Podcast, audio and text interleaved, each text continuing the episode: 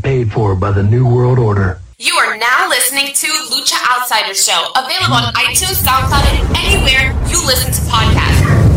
At Lucha Outsiders everywhere Facebook, Instagram, Twitter, YouTube, SoundCloud, and iTunes.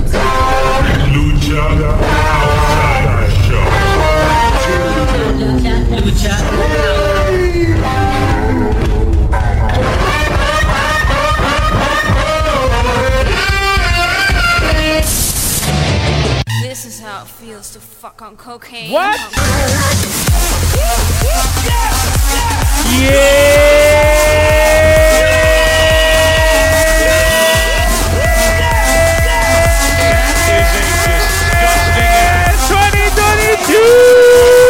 Lucha Outsider Show, I'm Leo, that's Mark.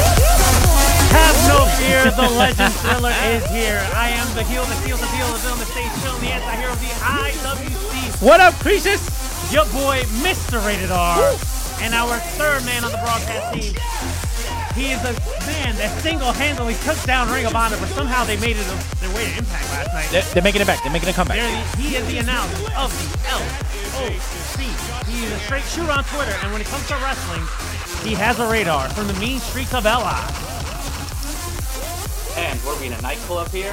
Love it. So, What a way to kick on. Kick so this used to be our old theme. You can start bringing it down, Leo. No, no, I like it. Yeah, but we're not going to listen to the whole three minutes. Song. Yeah, we are. No, we're not. Okay, good. yeah, you are So that used to be our old theme. Our old uh No, that was for the Lucha Mafia. no no no no. Oh no, you're right. You're right. That used to be our old intro and you know, it's 2022. Why not just bring it back real quick? So, you know, from time to Well, time, maybe we'll just use, yeah, from time to time, we'll use that theme. But yeah, yeah, that used to be our old intro, man, back in the day. Man, what a way to pump uh, pump up everybody.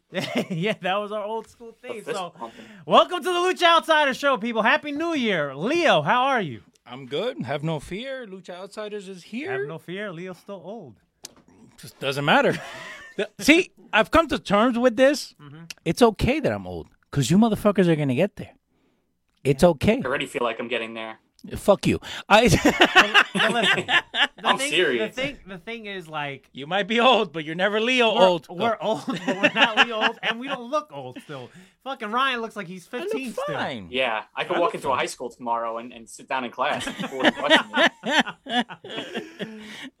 Uh, Ryan, how are you, 22 bro? Jump Street. That it. Ryan, how are I'm, you? I'm good, man. I got no uh, no complaints. You know, uh, getting by. You know, My back beginning is of the hurting. year, it's always a kind of a depressing time here in New York, and uh, weather sucks, but I'm here. Yeah, man, we're we're here. New year, new episode. it rhymes. We're here. Um, yeah, man. Leo, you you good over there? Yeah, I'm You look- good. You look a little bit confused. Okay, No, I'm, I'm looking at the. let's get make sure this we're on. new year and new show started. Okay, new episode. Give me a minute. It's hashtag Rebel time. Yeah, it is. Hmm. That's good, especially because I've been waiting here for like an hour and a half to drink that. Oh, stop. I'm just saying. I let you know I had stuff to do. Put my volumes up, please. It's up. No, no, it's not. Dude, there's so much shit that we got to talk about. So much shit has happened. Soccer? So, History? Wrong shows. The variant? wrong, wrong shows. Wrong shows, Leo. Po- politics? uh, before Cooking? But No. You can get that and much more at losrated.com. Go ahead, sorry. Okay, let's to throw a cheap plug plug, in there. cheap plug, cheap plug Jones. Okay, before we get started, let's give a, a quick rest in peace to three people. Unfortunately, Mar- uh, independent wrestler Marcus Crane, he uh, passed away um, before uh, the year ended. Also, Betty White. And She was a wrestler? No, but you know, you know, she's a you know a She made some appearances. Exactly. Yeah, and um, NFL Hall of Famer uh um John Madden, man. Um, you know, all three of them passed Yeah. away right before uh we hit 2022. So let me just give a quick rest in peace, man. yeah man uh just couldn't couldn't survive to to get through uh the end of the year couldn't see the new year it sucks but uh listen betty white john madden legends. Marcus crane obviously gone way too soon and that's uh yeah it's just really really sad. Yeah, dude, it really is, man. It's uh, it's unfortunate, but um, you know, condolences to everyone that was affected, and you know, let's uh, let's try to transition here, and also not so great news. Uh, listen, there's three big stories that I want to cover uh, before we get into like what happened in the week that was, because it was a big week in professional wrestling, especially some of the shit that happened last night. Um, and we're gonna talk about that, but I definitely want to touch on three big stories because I'm sure we'll either have the same opinions or maybe even have different opinions on it. But let's start on the WWE front. Once again, they released a plethora of people um, this past week, and the three big ones that stood out to me was Samoa Joe, William Regal, and Road Dogg. There were some other ones that did get released as well. Um, I believe some of the writers got released that, that specifically worked for NXT. Um, we also had Danny Burch, uh, Timothy Thatcher, um, that also were on the NXT brand. So it seems to me that they're really getting rid of anything that was black and gold. Um, so I don't know if you want to start with William Regal or Samoa Joe here, because those are the two big ones that stand out, in my opinion. Uh, Ryan, uh, you know, I'll give it to you first. Uh, where where do you want to start here? Yeah, um, you know, we'll, start with Samoa Joe, I guess. We'll save Regal for, you know, the end because he's, in my opinion, the big one. Listen, this is the second time they, they released Samoa Joe in like nine months. Um, you know, they brought him back. Triple H was a big advocate for him to, to come back, um, did some stuff in NXT, became the NXT champion. Then, uh, shortly after he won the title, they just stripped him of the belt, and still nobody really knows why. They said it was an injury, but uh, I'm not really buying that even still to this day. Nope, me. And uh, you know, uh, for him to be released again is not really a big shock. We have not seen him on TV. Uh, I think he was doing some stuff like uh, some coaching stuff, maybe Yep. some scouting stuff with talent and stuff like that. Um, I don't know if that's what he wants to do. Um, you know, obviously he's very intelligent. He's been around the business forever, so he's. I could imagine he'd be good in that role. Um, but I just feel like Samoa Joe. I mean, in my opinion, I don't know if you know if he's medically cleared to go or not, but he's got a lot more left to give inside the ring. Um, should be on the main roster still. I mean, I don't know why he he's not. people Um, people forget that he main evented a SummerSlam with Braun Strowman, Roman Reigns, and Brock Lesnar. Yeah.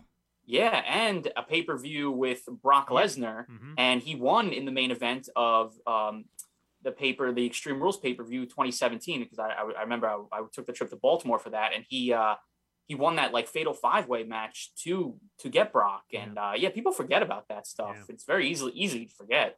Um, but it's just it's sad. It's it's just not surprising though. Um, and I'm looking forward to see what he does next. I mean, like I said, whether it's you know having more matches in inside the the squared circle, or if he is really done, um, you know, he could be a really solid, you know, like I said, coach or backstage agent for you know an AEW or an Impact or or something like that. Um, kind of similar to what he was doing towards the end there in WWE. So, uh, yeah, I'm curious to see what the future holds for Samoa Joe.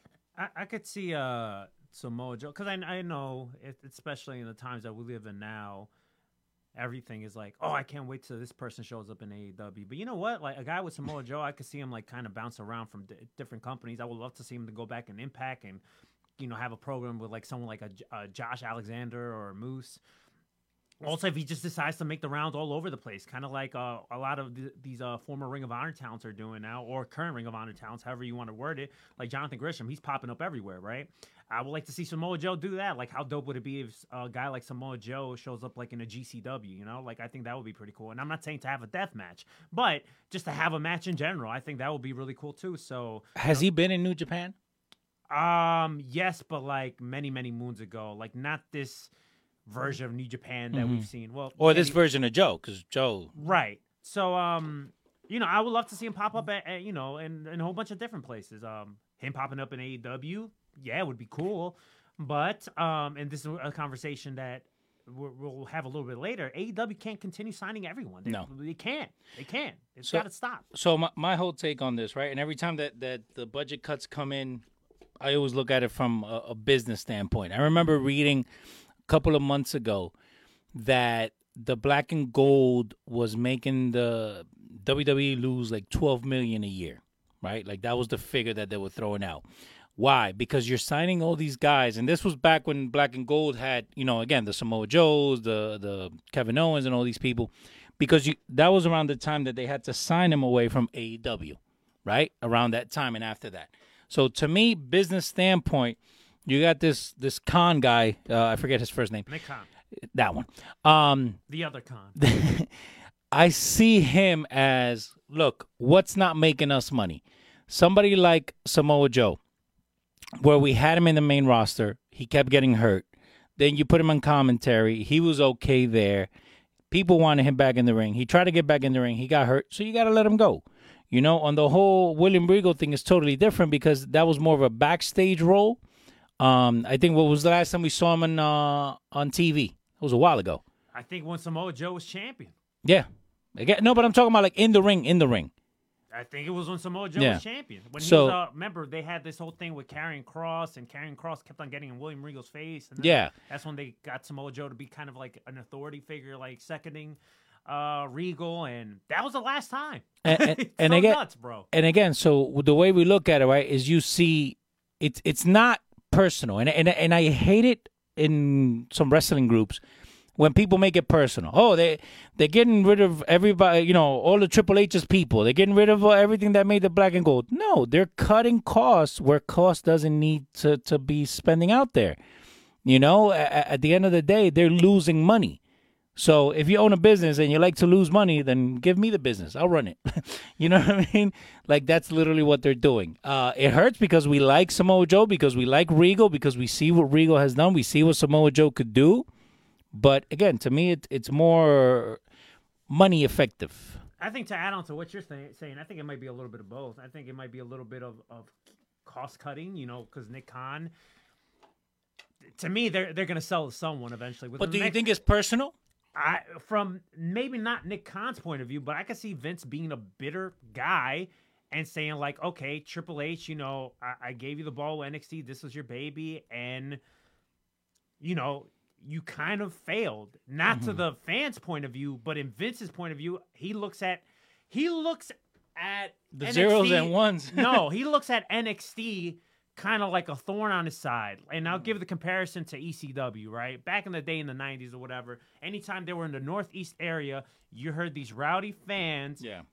when they didn't like something on the current WWF product, what would they chant? These three letters, ECW. ECW. Yeah. The same thing was with NXT.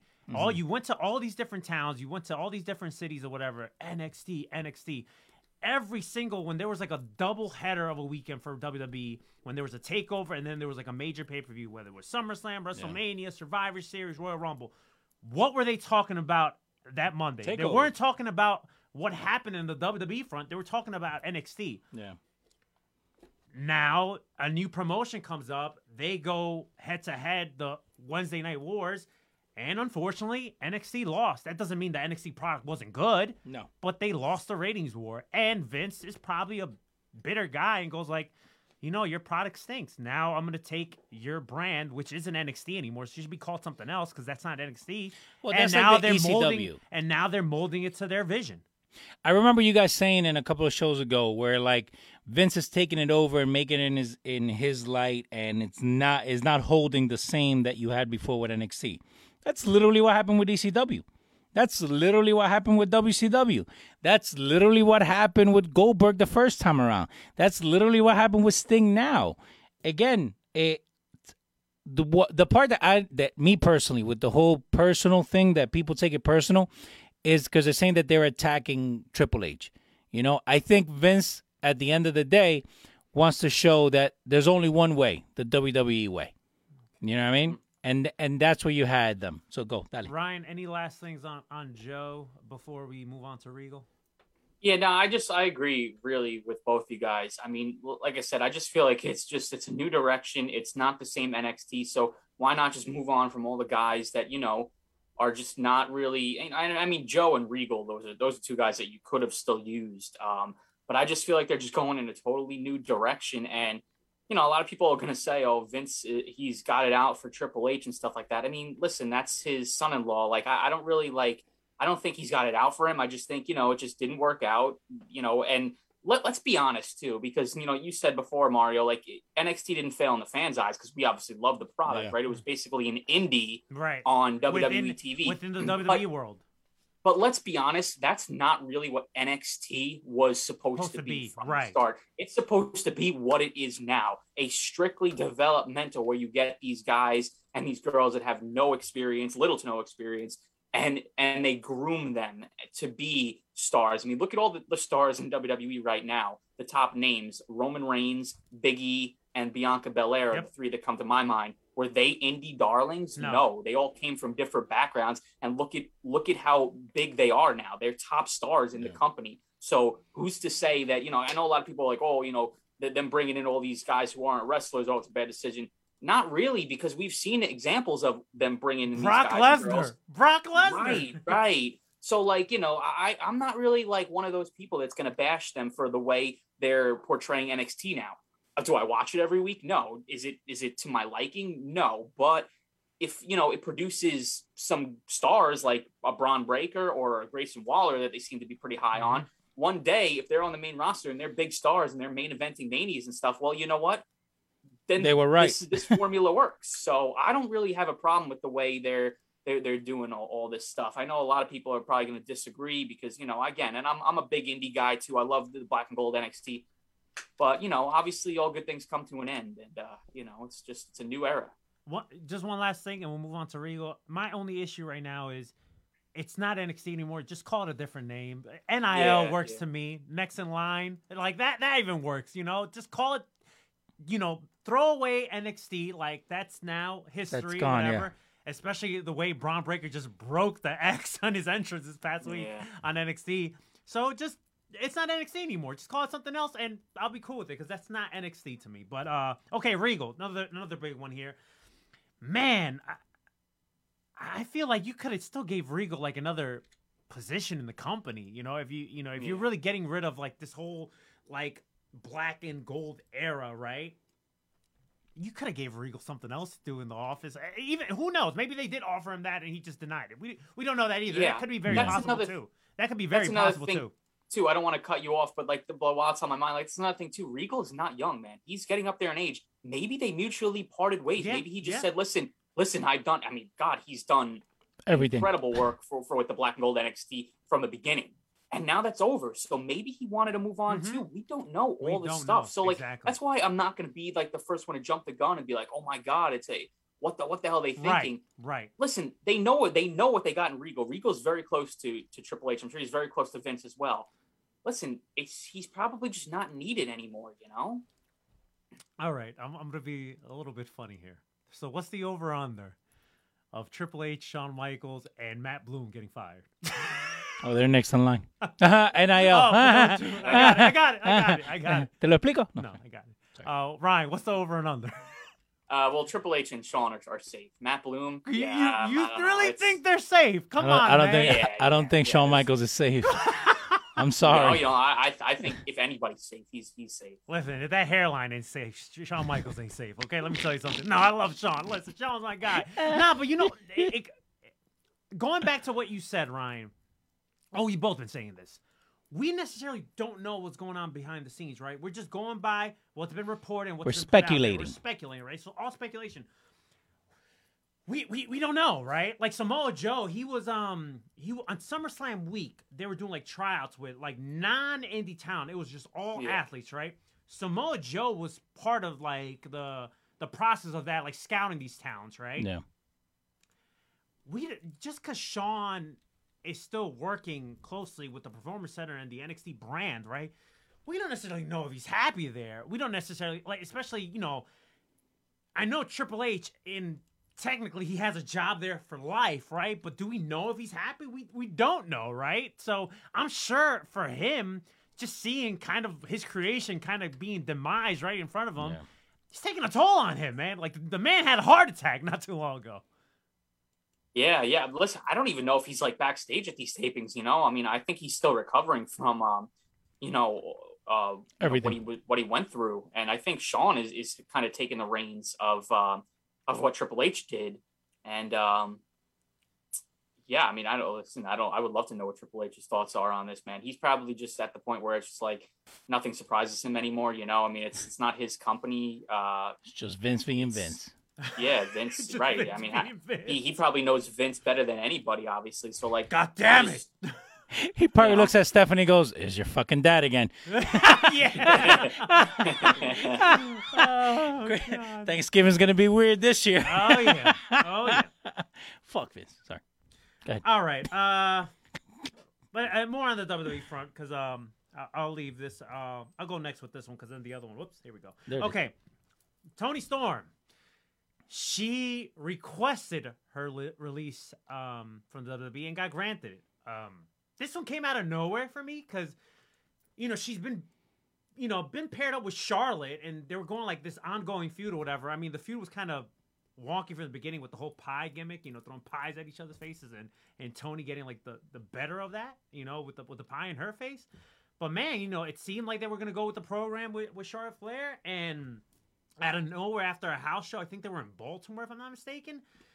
Toni just asked for her release, and apparently, from what it's been reported, everybody in the WWE was kind of shocked about this. And I don't know, man, this one kind of caught me by surprise, but you know, may- maybe there's something else going on. Um, she did go on, um, I forgot whose podcast it was. I don't know if it was Ryan Sand or someone, but she did say that she did struggle with, um, I think it was like anxiety or, or something like that. And then she did say that, you know, like the WWE schedule, schedule could be very demanding with her. And I think she mentioned something about with, with her family, maybe like a niece or something like that, like spending time with them. I could, and listen, I, I could, uh, I could be mistaken with some of the things I'm No, saying. I think you're on the right path. Meltzer, I um, said that it was like burnout. Yeah, um, yeah, yeah. That's that's Yeah. what he heard. Yeah, so yeah. it's it's all probably connected.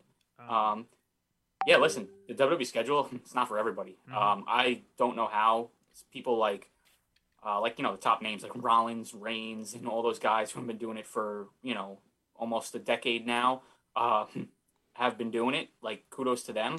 I don't know if I personally could ever handle that, being on the road every single day, new city all the time, different hotel, rent a cars, different flights. I mean, damn, like that's not for everybody. Um, so yeah, I hope everything's okay mentally with Toni, and um, I am. I'm honestly surprised that WWE granted this release Yep. because you know, listen, you sign a contract, okay, and uh, you really should fulfill the whole contract, okay? I mean, you know, if you ask for your release, you know, I'm, we've seen instances where people ask for their release, and WWE in the past did not grant people their release. Uh, this time, now they are, which is good because again, you don't want to hold somebody hostage like that. Um, you know, especially if she's going through some mental stuff, like Right, you know, right, let her go. Right. But if she's not, and she just quit out of nowhere like that or whatever, uh, I'm surprised they let her out of their con- of her contract and didn't be petty and just let her, uh, you know, sit at home and just ride out the rest of it. But they granted her release. Now she's got, a, I'm sure she's got 90 days because she was on the main roster, Mhm. and um, I'm excited to see where Toni Storm goes. I think you know a lot of people are going to say the same AEW. thing, and I, Oh. and I know that. I'm probably sounding like a broken record or a hypoc- or a hypocrite because I say that not everybody can go to AEW, but man, she should go to AEW. But there's room in the women's division of AEW to get women. yeah, yeah, Uh, it's different than the. Let me tell you something. um, I'm very sure. excited to see Toni Storm. I love me some Toni Storm. Okay. Oh my gosh, Juice she Robinson, uh, you are one lucky bastard. Good Yeah, for him. yeah. Good for Juice. So l- Juice. let let me ask what the hell did it? Oh, anyway, keep going. Uh, so let me ask you this: with I'm gonna sound like the the only old man right now. Nah, you, it doesn't take too much. Why why is it that these guys like like you said before, like Rollins and and and all these other people that are able to hang and are able to have uh, this thing on the road? Do you think maybe the younger generation are are not as as thick skinned as the older generation? I think that plays part of it. I think that's that that could Yeah. be part of the reason. Um, You know what I mean? Because we we've heard stories about you know uh, back in my day, you know where where the bulldog would shit on somebody's bag. You know what I mean? Like the, again, these are things that that were part of. I'm, I don't want to say like everything that was going on, but it was part of you know what I mean. Like it was the day to day. I think now you have a lot of these people that they just go in and say, okay, this is this is just my work, and they never actually like put in the work with it. Do you think again the, the younger generation just doesn't have that camaraderie? I don't, I don't think there's any hazing happening right now in WWE, especially with Mhm. someone like Toni Storm. You got to also remember too, Toni Storm was already hot, and I don't mean physically. I'm talking about she was Yeah. already hot before she went to WWE. No, no, but but that's why I'm asking. You know. Nah, I don't. I don't. I don't think that. I think it, it maybe it's just more burnout, or maybe Okay. something is going on with her. I don't know, but Okay. um, yeah, just a th- question. that's what I think. Dale. All right, this is gonna be a very controversial topic. It could be, maybe it won't be. I don't know, but let's have a discussion about it because that's what we do here. You know, we we are very blunt. We don't. We're not afraid of pissing people off. Um, We're not. We're not. I know we're not. So here we go. Okay, so Big Swole, we know that she got um her and AEW mutually agreed that they were going to part ways. Uh, Big Swole decided not to uh resign anymore. Uh, resign a new deal with AEW. I don't know if it was offered. Have no idea. We don't know. So she decided. I didn't even know she, this girl had a podcast. I had no idea. No. So she has her own podcast, and she decided. Just to, finding out right now. Yeah, I know. I had no idea. Was So- it the first episode, or she was doing I- it from before? Dude, I have no idea. I have no idea. I Okay. really, I really don't know. Because I, I had that same question, but dale. so I really had no idea. So she decided to um be vocal and kind of um say the reasons why um some of the things went sour with AEW and mm-hmm. but some she made some good points and then other ones I felt like she wasn't too clear about it like she talked about diversity right and then I felt like her her issues with with AEW wasn't necessarily a diversity issue. It was more like a more black representation, which is two different things. And I think a lot of people that just kind of read some of her comments or whatever Exactly. just went with diversity. Because if you look at AEW, AEW is a diverse company. Now you can make the the argument about like, okay, maybe they, they have issues with black representation or whatever. And listen, at the end of the day, AEW hasn't been, uh, you know, out for hasn't been around that long. So there, there's gonna be there's gonna be growing pains. They, they still have to find their footing, and I'm not trying to make that an excuse for AEW at all. But I'm just being honest here or whatever. And we have seen um changes okay? We have seen changes or whatever. Have they had some missteps? Absolutely. I think one of the biggest ones i could think of right off the back was was scorpio sky. Scorpio sky was way hot. He challenged uh, cody for the tnt championship. This is with um cody's first run as tnt champion or whatever and i believe that they should have put the belt on scorpio. Yeah. he was super hot. They chose not to do that. I thought that was a missed opportunity because ever since then besides some of the stuff that he's been doing right now with Ethan Page, Scorpio Sky hasn't really felt important. So I think that was a missed opportunity. They missed the boat on that. But hey, it happens, growing pains, etc. Okay, one of the other things that Big Swole pointed out was uh, them keeping, uh, they continue to sign more talents and kind of putting the talent that it's already in AEW in the back burner or whatever. That's that's an issue I've been very vocal about. You know, AEW can't continue signing all these talents. So she did make a lot of good points in in her stuff. But then, like I said, if you're just not listening to it and you're just reading some of the comments or depending on who's reporting the comments, Yeah. it's one thing is diversity and then the other thing is black representation. There's two different things, okay? And she didn't sound bitter about it. And she didn't just speak about herself because obviously she does have some medical uh, issues. Um, I believe she deals with uh, what is it, Crohn's disease? I think if I'm not mistaken. Yeah. So that's why she was kind of in and out of AEW. Um, she also talked about the the women's division on some of the struggles they have they they've been going through or whatever. Um, but she didn't sound like she was bitter. She didn't sound like she was hating on AEW or Tony Khan. She did mention that the one of the biggest things about um, not being uh, represented in the black community was uh, he. She used the example of her daughter on how they look at the WWE product and there's more representation there than AEW, et cetera, whatever. So she did bring out some good points, understandably so. She worked there, we didn't, so I get all that. Uh, Tony Khan, a man that Needs to stay off of Listen, Twitter. Tony Khan's my guy, all right? I, but the man needs to stay off Twitter. Um, shit, my fucking eh, fucking headphones just popped Your up hef- the second I mentioned Tony Khan. your headphones Leo, even do know. me a favor. Can you pull up the tweet I'm of doing. Big Swole's response to Big Swole's response? Can you pull up that I'm tweet? going right now. Because I want to dissect this tweet. Because Tony Khan, yo, you're my guy, Tony. I love you, Tony. But man, do you get a congratulations for this tweet? And it's not even a full congratulations. Uh, just type in. Uh, uh, keep going, keep going, keep going. We have, going, we're going, getting it. going. We're getting Rampage. The no? man- the man tweets a Ah, so- lot. so, people can see it better. Day. Uh, transition. Okay, go. The man tweets a lot, So bro. we're going in. Congratulations. Okay, AEW, so- Rampage, last name possible. MJF. Go ahead. I'll find it. Keep going. Okay, Talking. so you know he could have saved this tweet if he would have just kind of removed a couple things from it. Boom. Okay, okay. Just so- one thing, in my Uh, opinion, probably- just one major thing. So if listen, so okay, so I'm gonna read the tweet. So he goes like, Let me. There you go. okay, so to the stop moving it. Sorry. So the top two AEW execs are Brown, me, and Megan. I would have not said that.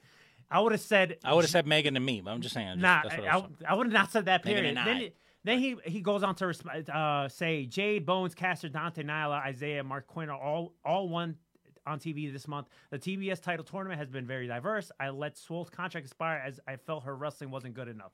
That last line and the first line would have been the two things I would have removed. Him promoting AEW Rampage Street Fight tonight. I, I know some people picked issue with that. I necessarily didn't care about that too much, but the first line and the last one where he taking a dig at Swole, I would remove that, and I'm going to tell you why. First of all, you're an executive. You're the CEO of a company. You should. You don't have to respond to every criticism. You don't Yeah. have to do that. All right. Listen. That's why, as much as we crap on WWE, that's why WWE only tweets out, "We wish you the best on your future endeavors." They don't go on details and say like, "Hey, we didn't resign you because you know you Because you suck. because you suck or whatever, right? Um, so and and just using him himself and Megan that work in the office as examples of you know Brown. I, I don't know, man. I, I wouldn't have used that. Um, and then the dig at Swole. Listen, I've seen Swole in the ring. She's she, I think she's a very talented performer. The only problem is that when it comes to her AEW career, if you don't know her from her independent work, you can't necessarily say she's a great worker or not because we haven't seen much of her. We've only seen her on Dark or like Dark Elevation or whatever. We haven't seen much of her, and also because she struggles with Crohn's disease or whatever. And to me, it's very hypocritical on Tony's part saying like, "Oh, I didn't, I let her contract expire because I, I felt like her wrestling wasn't good enough." If like a month prior to any of this, you were praising her, saying like she's such a good locker room leader and and praising her so much, so like I feel like that's kind of hypocritical. And when you're in a position of power like Tony, you shouldn't be doing that. So that's why he gets a congratulations from me. But the bigger issue here is like, okay, so what's the issue? A diversity issue or a black representation issue, whatever. Listen, any company's gonna go through struggles, especially when it comes to the world of professional wrestling. Listen, WWE didn't just start having uh, black champions or any color champions like overnight or whatever. Listen, do we just do we just instantly forget just because we see Big E and Bobby Lashley and Bianca Belair like on top or Sasha Banks like on top or in, in main event matches and spotlighted the way they, they do, right? Like in recent years, right? And the New Day, we'll throw the New Day in there, etc. Just because they get spotlighted and they get shine, are we gonna forget that we're gonna forget like the Booker T situation or like some of the things that's happened over the years? Listen, this is an ongoing issue, whatever, and I don't necessarily think that AEW has like issues compared to how WWF and WWE had issues 10, 20 years ago. Five it's, years It's five years ago. It's not. It's not the same thing. Um, and that's not taking a dig at WWE. It's just to be honest. We got to be honest here. I don't. I, I don't agree with Tony responding the way he did.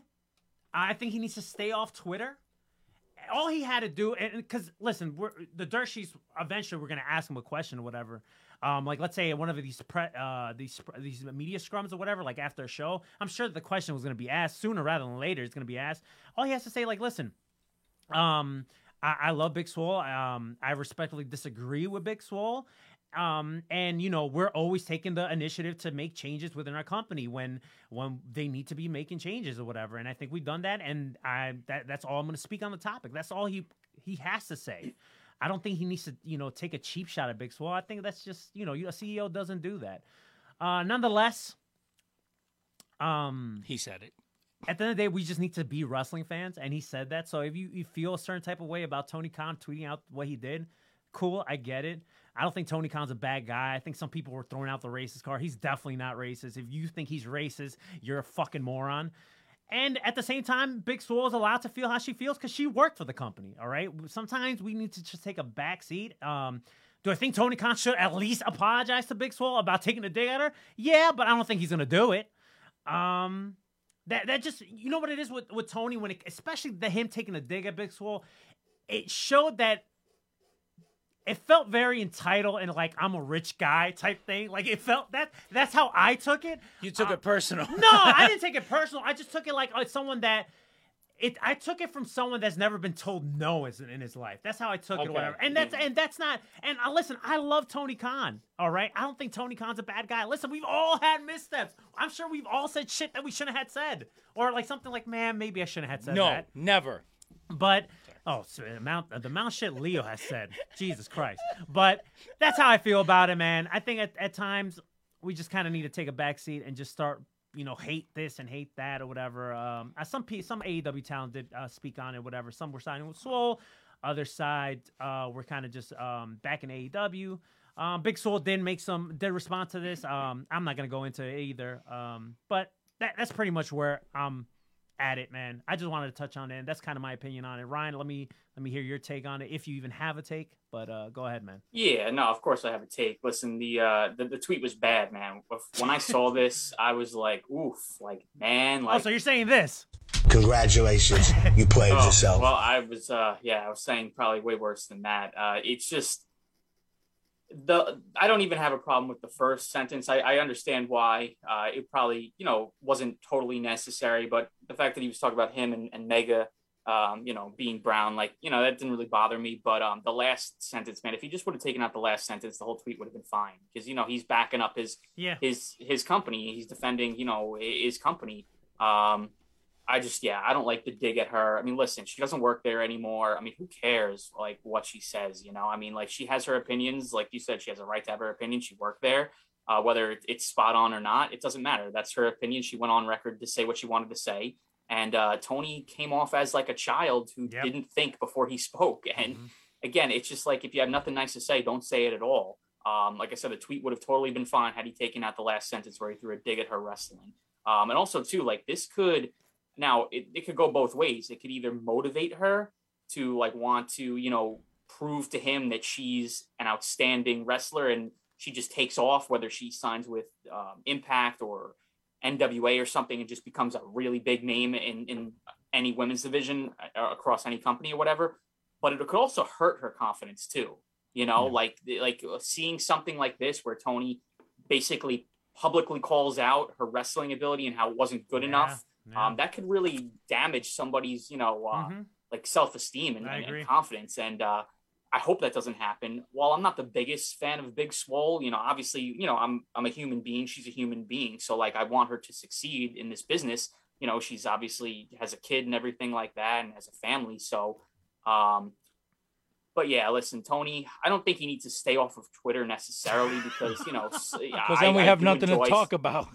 I do enjoy some of I do enjoy some of his tweets. I do think they're hilarious. Um, but I just feel like he needs to do a better job of, you know, like I said, when when somebody criticizes him or Someone his needs to moderate his tweets before he tweets Yeah. it out. yeah, right. That somebody needs to uh, approve them before he hits the send button. But but let me ask you guys, don't you think that this was just a performance review and at the end of the day, right? So the way I'm looking at it, right? Fightful Wrestling is the one that writes, you know, Big Swole explains the lack of diversity and structure led to her leaving.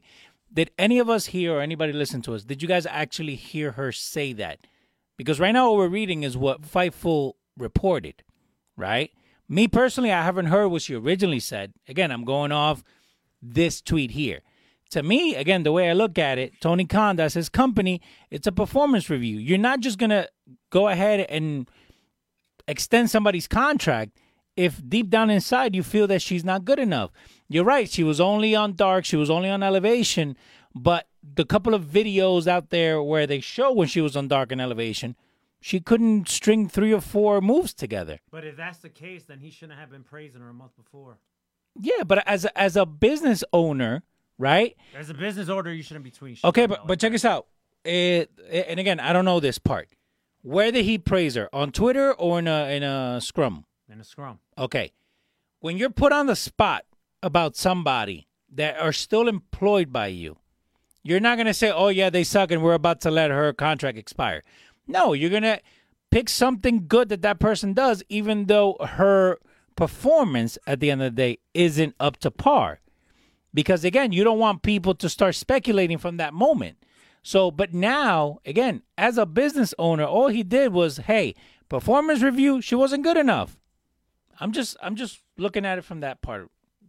not, it's very unprofessional. It was not. But you don't, yeah, you don't, you don't It was- go out on a yeah. public like even even if he, it would have even been a little bit better um, had he just said it. Just say he, you know, he goes on Busted Open a lot, right? So Mhm. just say he said that um, on Busted Open in an interview. I'm not saying it makes it totally better, but he could have probably Mm-hmm. gotten away with it had it been like in an in an on a podcast like that instead of a public tweet like that. That's still up to this day. Which Yeah. Yeah, it's not like he deleted it.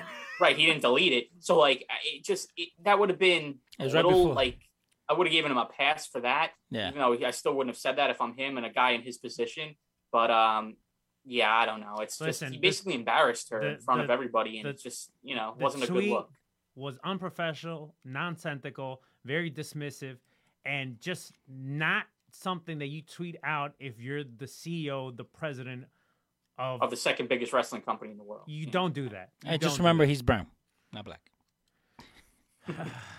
no, but okay. So, so on that on that point, right? And and I like the way you started this whole thing, Mario, because people are taking two things or three things or four things and putting it all into one.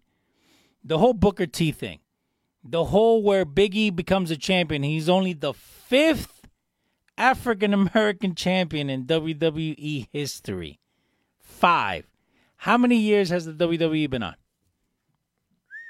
Exactly. Mm-hmm. So he's only the fifth guy, African American, to have the championship. Now, unfortunately, social media allows these crazy people who have this mentality of, oh, diversity, diversity, but they're actually picking up other things that have nothing to do with that. This thing here, you basically have two people that are non white getting accused of being a racist because that's literally what what it comes into the lack of diversity now as spanish people not you ryan but me and mario uh, we're in this world where we don't fit in the anglo world but we don't fit in the african american world so it's somewhere in between and again it's not lack of diversity like mario started at the end of the day i think what social media allows these people to do is say, you know what, you're right, Big Swole. It has everything to do with lack of diversity. But it's not. It's something totally different. The issue's bigger than that. Dale. All right, uh, that that's all I really got to say about this situation, man. Well, you know, Tony Khan got to got to do better in the sense like he shouldn't be tweeting out everything. Just Can I run his Twitter? That'd be awesome. No, Thank you. Come you don't even know how to tweet. So Yes, I do. he needs to just stick on promoting his show and not take everything personal because it comes out very childish. Um, and that's it. Ryan, any last thing before we move on?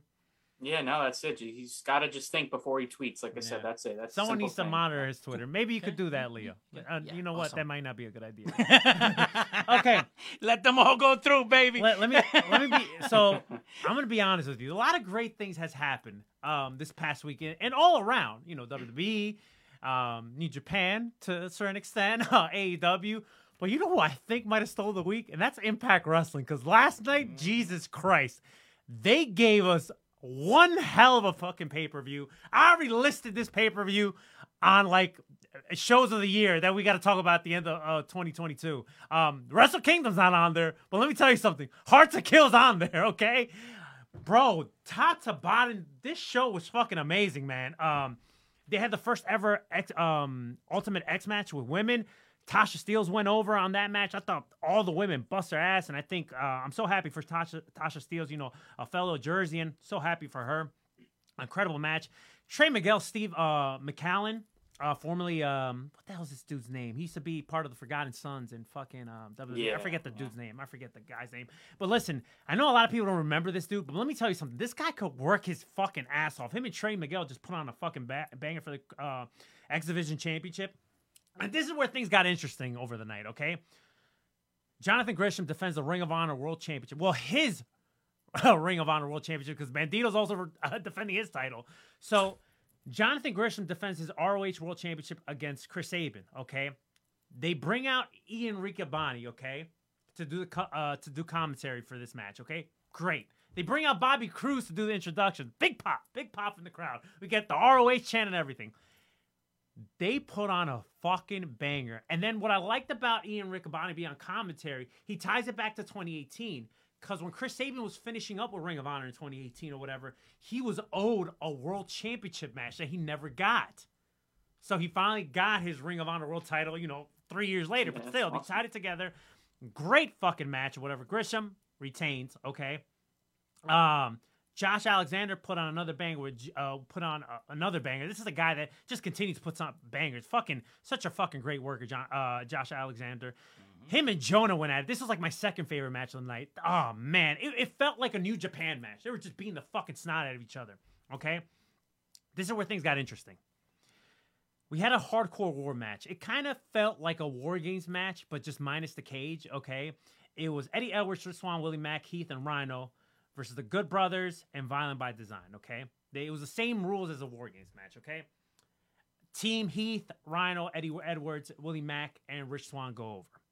All mm-hmm. right, when they're celebrating, you hear some rumblings in the crowd. Okay, I see OGK, the Kingdom, Matt Taven, Mike Bennett. I'm like, okay. I like this. They're an impact. Okay. They're trying to get those tag straps. Okay. They start beating on the faces. Then um, I believe it was Willie Mack or Eddie Edwards. I forget. They they jump in the brawl. Rhino goes in there too. Okay. Then you see fucking Vincent. So I'm like, wait a minute. Fucking Vincent and fucking Matt Taven were, were beefing in ROH. Is this like a new version of the Kingdom? Then PCO comes out. So now it's I'm like, okay, this is a full on invasion.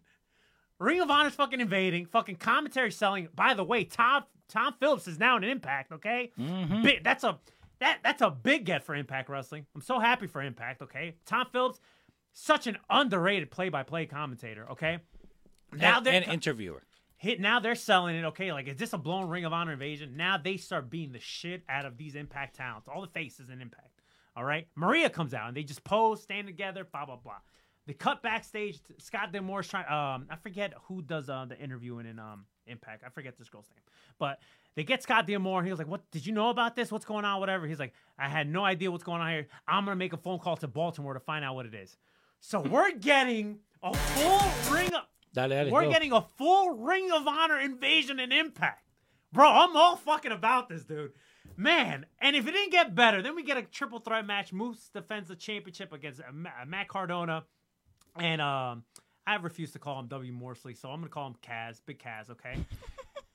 I'm call it. Was actually a really entertaining triple threat match. And then Mickie James, the Purrazzo main event, man. Um, great. Uh, both women beat the shit out of each other. She retains the Knockouts Championship, which, after what we saw on Friday Night SmackDown, yes, I'm tying SmackDown into Impact Wrestling, which they were promoting also Royal Rumble on Impact. Um, Mickie James is gonna be in the Royal Rumble. I don't know how you make didn't make that a, a surprise, but now watching like all Yeah, this buzz and shit, it kind of makes sense why they announced Mickie James now. But dude, um, Impact Wrestling, bro, what a fucking great pay per view, top to bottom. Ryan, I don't know if you got to watch all this or if you got to see any of it, or if you didn't see anything, you kind of gave yourself a congratulations because why am I not watching this? But man, this pay per view, top to bottom, bro, I'm telling you, they stole the week from me. Not WWE, not AEW, not New Japan. It was Impact Wrestling, baby. Woo! I'm excited, bro. I'm excited. I'm happy. You sound excited.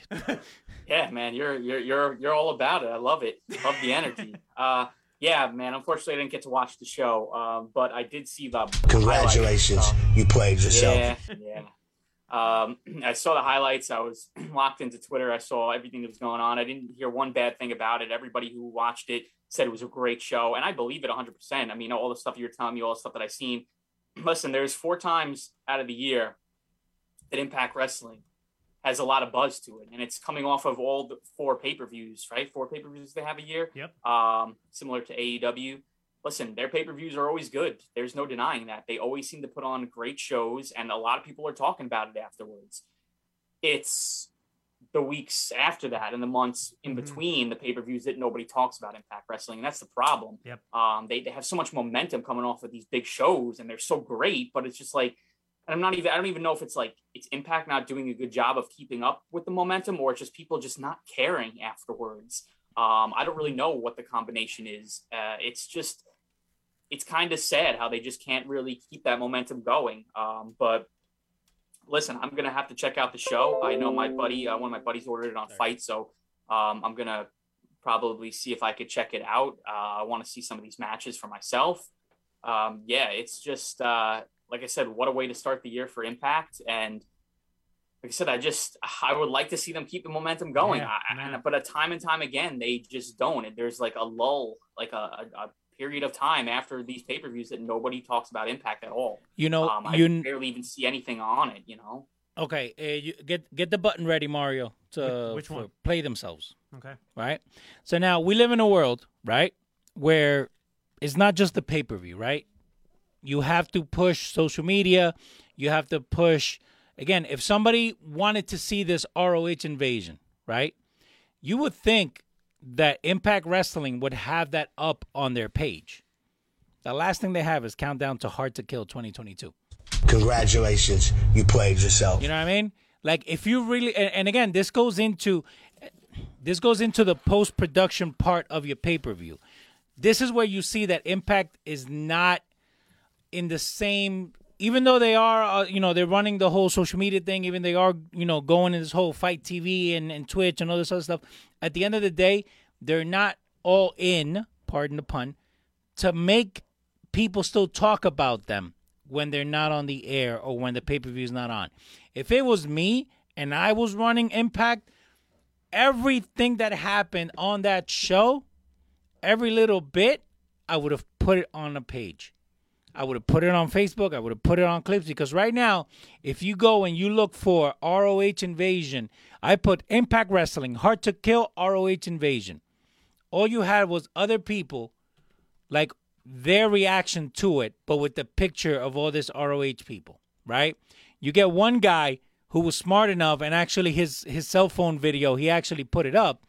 But other than that, the actual page of Impact, Right. who should be taking this and running with it, They did it. nothing on their page. Yeah, that's a misstep. I, The I- same could be said for the social medias Yeah. like um, the Twitters and the Yeah. Instagrams, man. Like I'm looking at their Twitter, like I don't see like, like I mean, yeah, like they retweeted, um, like I think they retweeted Sami Callihan quote tweeting the uh, Sean Ross Sapp's tweet about the ROH invasion. Like, shouldn't it be Impact's own tweet Exa- about Right. the ROH But- invasion? right. Like, But th- uh, but yeah, this like, is the thing. They, they own Yeah. the content. So it's not like they're going to get taken down for using their content to push the yeah, show. It's, it's definitely a misstep. It's definitely a misstep, and that's probably you know going back to what Ryan was saying. That's part of the problem why they can't keep that buzz going. Um, Shit, we should- have more about that than they do. dude. My the last six posts on Instagram are Impact Wrestling related. Let's go to our Look. Lucha Outsiders. The last six posts are this is our page. Go ahead, Mario. The last six posts is all Impact Wrestling. the last six are about Impact. exact, yeah. Oh, you know what? Um, this is a nice transition. Click on the first post um, that's on there. Uh, so they ran a package about Rebellion. Okay, that's their next big pay per view that's happening in April. By the way, it's happening in Poughkeepsie, New York, and I plan on going to this. It's on a Saturday, so I, I plan on going to this pay per view. So if you remember last year when they did the the whole uh, promotion for Rebellion, you know where it says Rebellion, and then you have the star in the middle. It had the Kenny Omega, like the Omega logo, right? Mm-hmm. This year it has a question mark. Now click on the next slide, Leo. The one that goes over. So Ian Riccaboni, he posted a picture of himself, Bobby Cruise, and ROH World Champion uh, Jonathan Gresham. Okay, so he put on, uh, you know, he made a This look- one, right? Yeah, that one right there. So he goes like, "Thank you for having us, Impact Wrestling, whatever. Um, thank you for keeping the letters of ROH, you know, in the spotlight." And then he goes, "See you in April, Impact?" Question mark. I have a funny feeling we're getting like a full blown Ring of so. Honor Impact Wrestling show at Rebellion. Yeah, yeah. It certainly seems like Ring of Honor is coming back at this point. Um, it's it just seems inevitable. Every every little thing where they're keeping the, the Ring of Honor championships alive. Obviously, they're, they're the champions that are defending the titles. Um, the, the tease here uh, at the end of the final battle pay per view, they said uh, April 2022. It just seems inevitable that um, it, it's going to come back in some capacity. Yeah. And uh, yeah, man, Impact uh, obviously is working with every promotion on planet Earth right now. So yeah, it only makes sense for Ring of Honor and Impact to to work together here. And uh, you know, I, I just feel like I it's just similar to like the Impact and AEW stuff that seems to be on the back burner right now. I just don't really know, you know, what in, you know. It's great to see these companies working together. You know, it's awesome. I just, I, what does Impact like gain from this? Is what you know is the main thing. Like, like you know, Impact they gained Kenny Omega from the AEW deal and maybe a few, you know, viewers here and there when Kenny Omega was on. But once Kenny Omega wasn't on, nobody tuned in anymore. So how do they keep these people coming back? You know, and I'm not even sure working with Ring of Honor is gonna gonna um, you know make you know bring all these viewers and stuff like that. Especially because you fucking killed Ring of. Honor too. You killed Ring of Honor. I- I killed them, Don't don't listen, kill coming back. Impact now. Don't kill him. No, no, no. I'm not going to kill Impact. I like Impact. um, a Ring of Honor's coming back though, so I, I don't think I killed them. But you know Um, what? I- so to not that, and this ain't even a counter uh, to to to what you're saying. But don't you think it's like it's like irony, but also like kind of funny at the same time that that after since Final Battle, right? There's this new buzz for Ring of Honor, and it's like, wow, how come you didn't? How come these people weren't around when Ring of Honor needed the people? You know what I'm saying? Like ever Yeah, since yeah. like Ring of Honor put like the wrestling world in question, like we're not sure Ring of Honor is going to come back next year. And you have all these talent popping up everywhere. You know, Jay Lethal ended up going to AEW, and then the Briscoes popped in GCW, whatever. Jonathan Gresham's defending the title all over the place. Okay, et cetera, et cetera, et cetera, right? Now there's more buzz for Ring of Honor and what the future is for Ring of Honor. Now that we don't even know if, if, the company's even going to exist in April. Yeah, no, I know it's it's weird, and also too, it's obviously since it looks like it's planning on coming back, it's going to be interesting to see too because again, it's you know what we heard uh, a couple of months ago where they're not going to sign talents to long term deals. It's just going to be like based on appearance and stuff like that. So I'm interested to see how like that kind of works. Like how could a company not employ any wrestlers under contracts and just have people come in and per appearance? I guess you know the indie promotions do that, so it is what it is. But um, I mean, if they, I mean, technically, and, and if you if you went on record by saying this, but you know, and, and I agreed with you. You know, GCW is the third biggest promotion in the states. Okay, they're not a company that signs talented deals, but they have the same reoccurring cast. Yeah, yeah. Well, that's probably what's going to have to be like uh, if Ring of Honor comes back. Also, too, if they're still working with Impact at the time, you know, Impact talent can go there and, and vice versa. Um, I think Ring of Honor and Impact is is a great partnership. I really do. Me too. Um, I think that's I think that's really perfect. Um, and yeah, it, it's just it's super cool. And I'm like you said that that star there on under the Rebellion, um, you know, graphic always seems to to have meaning towards it for Yep. the second year in a row now. So. Uh, Mhm. yeah, man, stuff's gonna get interesting come April, man. I'm I'm actually looking forward to see what happens with with Ring of Honor, and uh, you know, let- let's see if Impact, like I said, can keep this momentum going. Like I said, the great pay per view to start off the year, a lot of buzz coming out of it, especially with the Mickie James stuff too. Um, people are talking about her, Yeah, yeah, man. and um, you know, it was smart for Impact to have her retain the belt last night. There's Yep. no way they were going to pull Yeah. off the belt with how much buzz she got. right, right. Um, I don't think that their WWE is going to let her walk onto their show. they should though. They should belt. really should though. Yo, I Yeah, they popped- should, so but I this will don't be a, see it. this is a good transition. So Friday, Charlotte comes out for a promo, okay, and she starts announcing the Women's Royal Rumble. So you see all these graphics from all these different talents or whatever. When I saw Mickie James, I'm like, wait a minute. Are they talking about talents that have been in the Women's Royal Rumble? Or are they talking about like right, talents that are going to be this year? And then my man Pat McAfee goes, yeah, the current Impact Knockouts World Champion is going to be the Royal Rumble. I'm like, wait a minute. Did he just say that on air?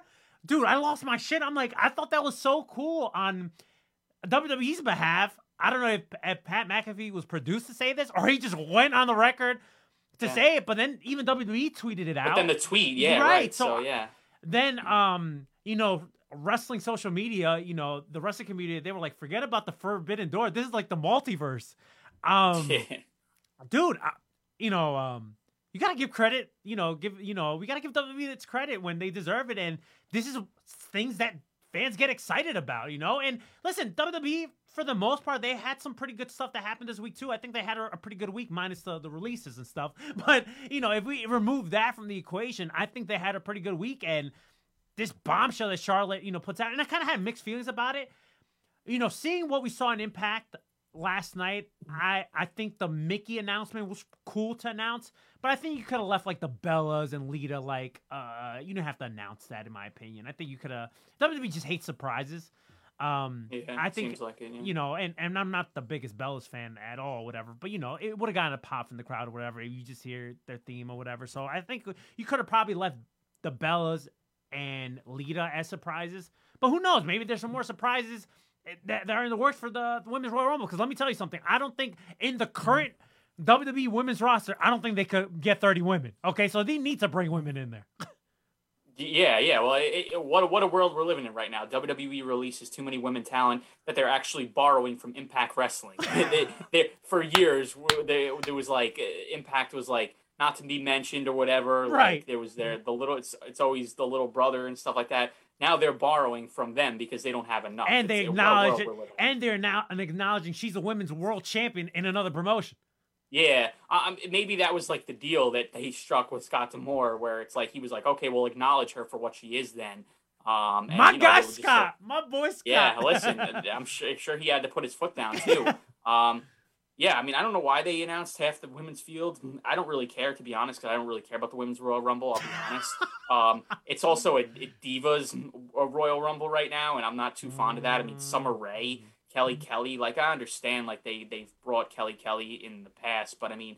I mean, Jesus Christ! Like it's, it's looking like you might as well bring the Divas uh, butterfly belt back while while you're at it. You know, um, they still they, they did not eat the 30 women Royal Rumble. My God, I think they announced like not 15. even half of that. so like there's maybe? still a lot more left to go. Um, you know that you still got, uh, you know Bianca Belair, um, Liv Morgan. You know they didn't announce them yet because they're in a triple threat with with Doudrop on Monday to see Ugh. who faces Becky at the Rumble. So you know those, the two losers there will be added to the Rumble. Um, I'm sure they'll bring in some NXT, you know, uh, maybe Raquel or Dakota, um, you know, Mandy. You know, I- I'm sure they'll be able to fill the field, obviously. And there's still a lot of like legends out there, like a Melina or, um, you know, like you know, uh, Torrie Wilson's and stuff, like, Molly Holly's, the the, gir- the girls we've seen in the past who are in every single women's Royal Rumble, you know. Um, but uh, the one thing I don't like is Charlotte's in the Royal Rumble. To me, that makes no sense. I don't understand. It defeats the purpose. She's the champion. I understand she's not going to win, but like hypothetically speaking, like like why would she even want to be in it to win it for what? Like wh- what what is her plan if she wins it? Like I don't I don't get it. But hold on, wasn't remember the last uh the Rumble? Where was that? I think you were at that Rumble where uh, Edge made his return. What Rumble was that? Like two years ago. No, I was I was not at that one. That was uh that was the one right before the the pandemic started. Okay, okay. You weren't at that Rumble. No, the one Oh, you Drew were at the one. Where, one. Yeah, you, you were the one where Seth Rollins won, right? Right, right. Yeah, okay. that. Well, that Rumble wasn't Brock Lesnar as world champion. Didn't he enter the Royal Rumble that year? That's when Drew eliminated him. He was a world champion. He entered the Rumble. Um. Yeah. Yeah. I guess he was. Yeah. Yeah. Yeah. I. I. I yeah. Like, what was his plan if he won that too? Yeah. See, I. I don't know. You're. You're, you're right. I forgot about that. Mhm. Um. I just don't understand why champs are in the Royal Rumble. Like, it makes no sense to me. Like. Like I. Like I don't know. Like, am I like weird to like like think like to be confused about that? Like, I just don't like. What is their goal? Like, and I understand it's all predetermined, so they're not going to win. But as a fan, I'm watching it as if it's like real. So like like my thinking like like if I was watching wrestling with somebody, right, for the first time ever, and I'm explaining them what the Royal Rumble is and, and what the winner gets and everything, and then they see the world champion come out and they ask me, Ryan, well, why is the world champion in this match? I would literally turn to that person and say, I have no earthly clue. And then they'd probably be like, Well, Ryan, haven't you been watching wrestling for years? I'd be like, Yeah, but I have no clue why he's in there. It just doesn't make sense. I would have no explanation. So, and, and another comedic note, okay? Shout outs to Rush Friend Iridian. She's in the chat right now. She goes like, Bayley needs to win the Rumble. This that would be a, a nice surprise if Bayley was to return at the Rumble. You hear her theme, big pop from the crowd. She also said, I also hate that they ruined the surprise. Summer Rae said no one was supposed to know. Well, let me tell you something. No disrespect to Summer Rae, Summer Rae but Yeah. nobody wants to know if Summer Rae was in the Rumble or not. Okay, nobody. they Right, don't right. even want her in the Rumble. Okay. Yeah, there's gonna be no pop if she comes out to uh to a, to a surprise anyways. People will be like, Oh yeah, I remember this chick from Total Divas. Like nobody, you know, nobody's gonna give a shit. Um, Oh God. Yeah. uh, Yeah. You know what? I Um, just kind of going back to real quick to Impact or whatever. You know, if Scott, maybe Scott D'Amore did fucking say this. Who knows, right? Like, yo, Scott D'Amore was like, yo, if he had some balls, or maybe maybe he did, maybe he didn't. I don't know. He goes like, listen, you acknowledge my champion as being what she is, okay? And at the end of the paper, you have Charlotte come come out and have a face off with Mickie James, okay? Title and title. Woo! Big pop, big pop, baby. yeah, you know how many people on my on my timeline thought that you know WWE was going to get involved at the end of the Impact show, and I'm just like, you guys instead are we have Ring of instead we have Ring of Honor. Yeah, right. Yeah, you got Ring of Honor. You're not WWE's not sending anybody to a to hard to kill to to to beef it out with Mickie James, somebody who again it has has a lot of buzz to her, right? Because of you know she's back because of the whole trash bag thing, and you know Right. I her you know I think she called like Nick Khan like uh, Sopranos wannabe or something like that. Like she went off on the company, right? And then all of a sudden they call her. I'm sure they gave her a lot of money, and then she goes, "Oh yeah, I'll come back." I think- it's a little hypocritical, but you know what? If you were offered uh, a ton of money from your former employer to come back for five minutes and and and just do something for a shit ton of money, you would take it too. So I'm not going to fault Mickie James on that, but it's a little awkward I, how I it's just feel like, like, I feel like maybe, and this is just my theory. Okay, I feel like this is slowly trying to they're trying to patch things up with Mickie, Yeah. both sides, because she is a Hall of Famer, and I think one day they're she think she's gonna get inducted to the Hall of Fame. So I feel Yeah, like this is their yeah. way to kind of like you know let's mend the bridges or whatever. You know we'll, we'll start with this, and then you know a year or two from now you'll be inducted to the WWE Hall of Fame. That's what I think. My my yeah, and you listen, she probably doesn't want her last, you know, uh, her legacy from WWE to be the trash bag thing. You know, the Mhm. last thing that you know um, happened to her there. You know, so she wants some redemption. I get it. But I mean, let's be honest. People are talking about Mickie James like she's going to actually win this freaking thing. Like, I mean, come on, she'll be in there for like five to ten minutes, get eliminated, and then everybody will forget she was even in it in the first place. So, you know, they're not sending Charlotte Flair or Becky Lynch out at the end of the the pay per view to to. You know, to- listen, man, it would, it would have been cool if it would happen. Just saying. Oh, it would have been cool, but I mean, come on, let's be realistic, Yeah. folks. I mean, you know, Man, let me tell you something. A lot of things happened last night Impact, uh, um, Hard to Kill, and they were promoting Royal Rumble like it was an Impact pay per view. Let me tell you.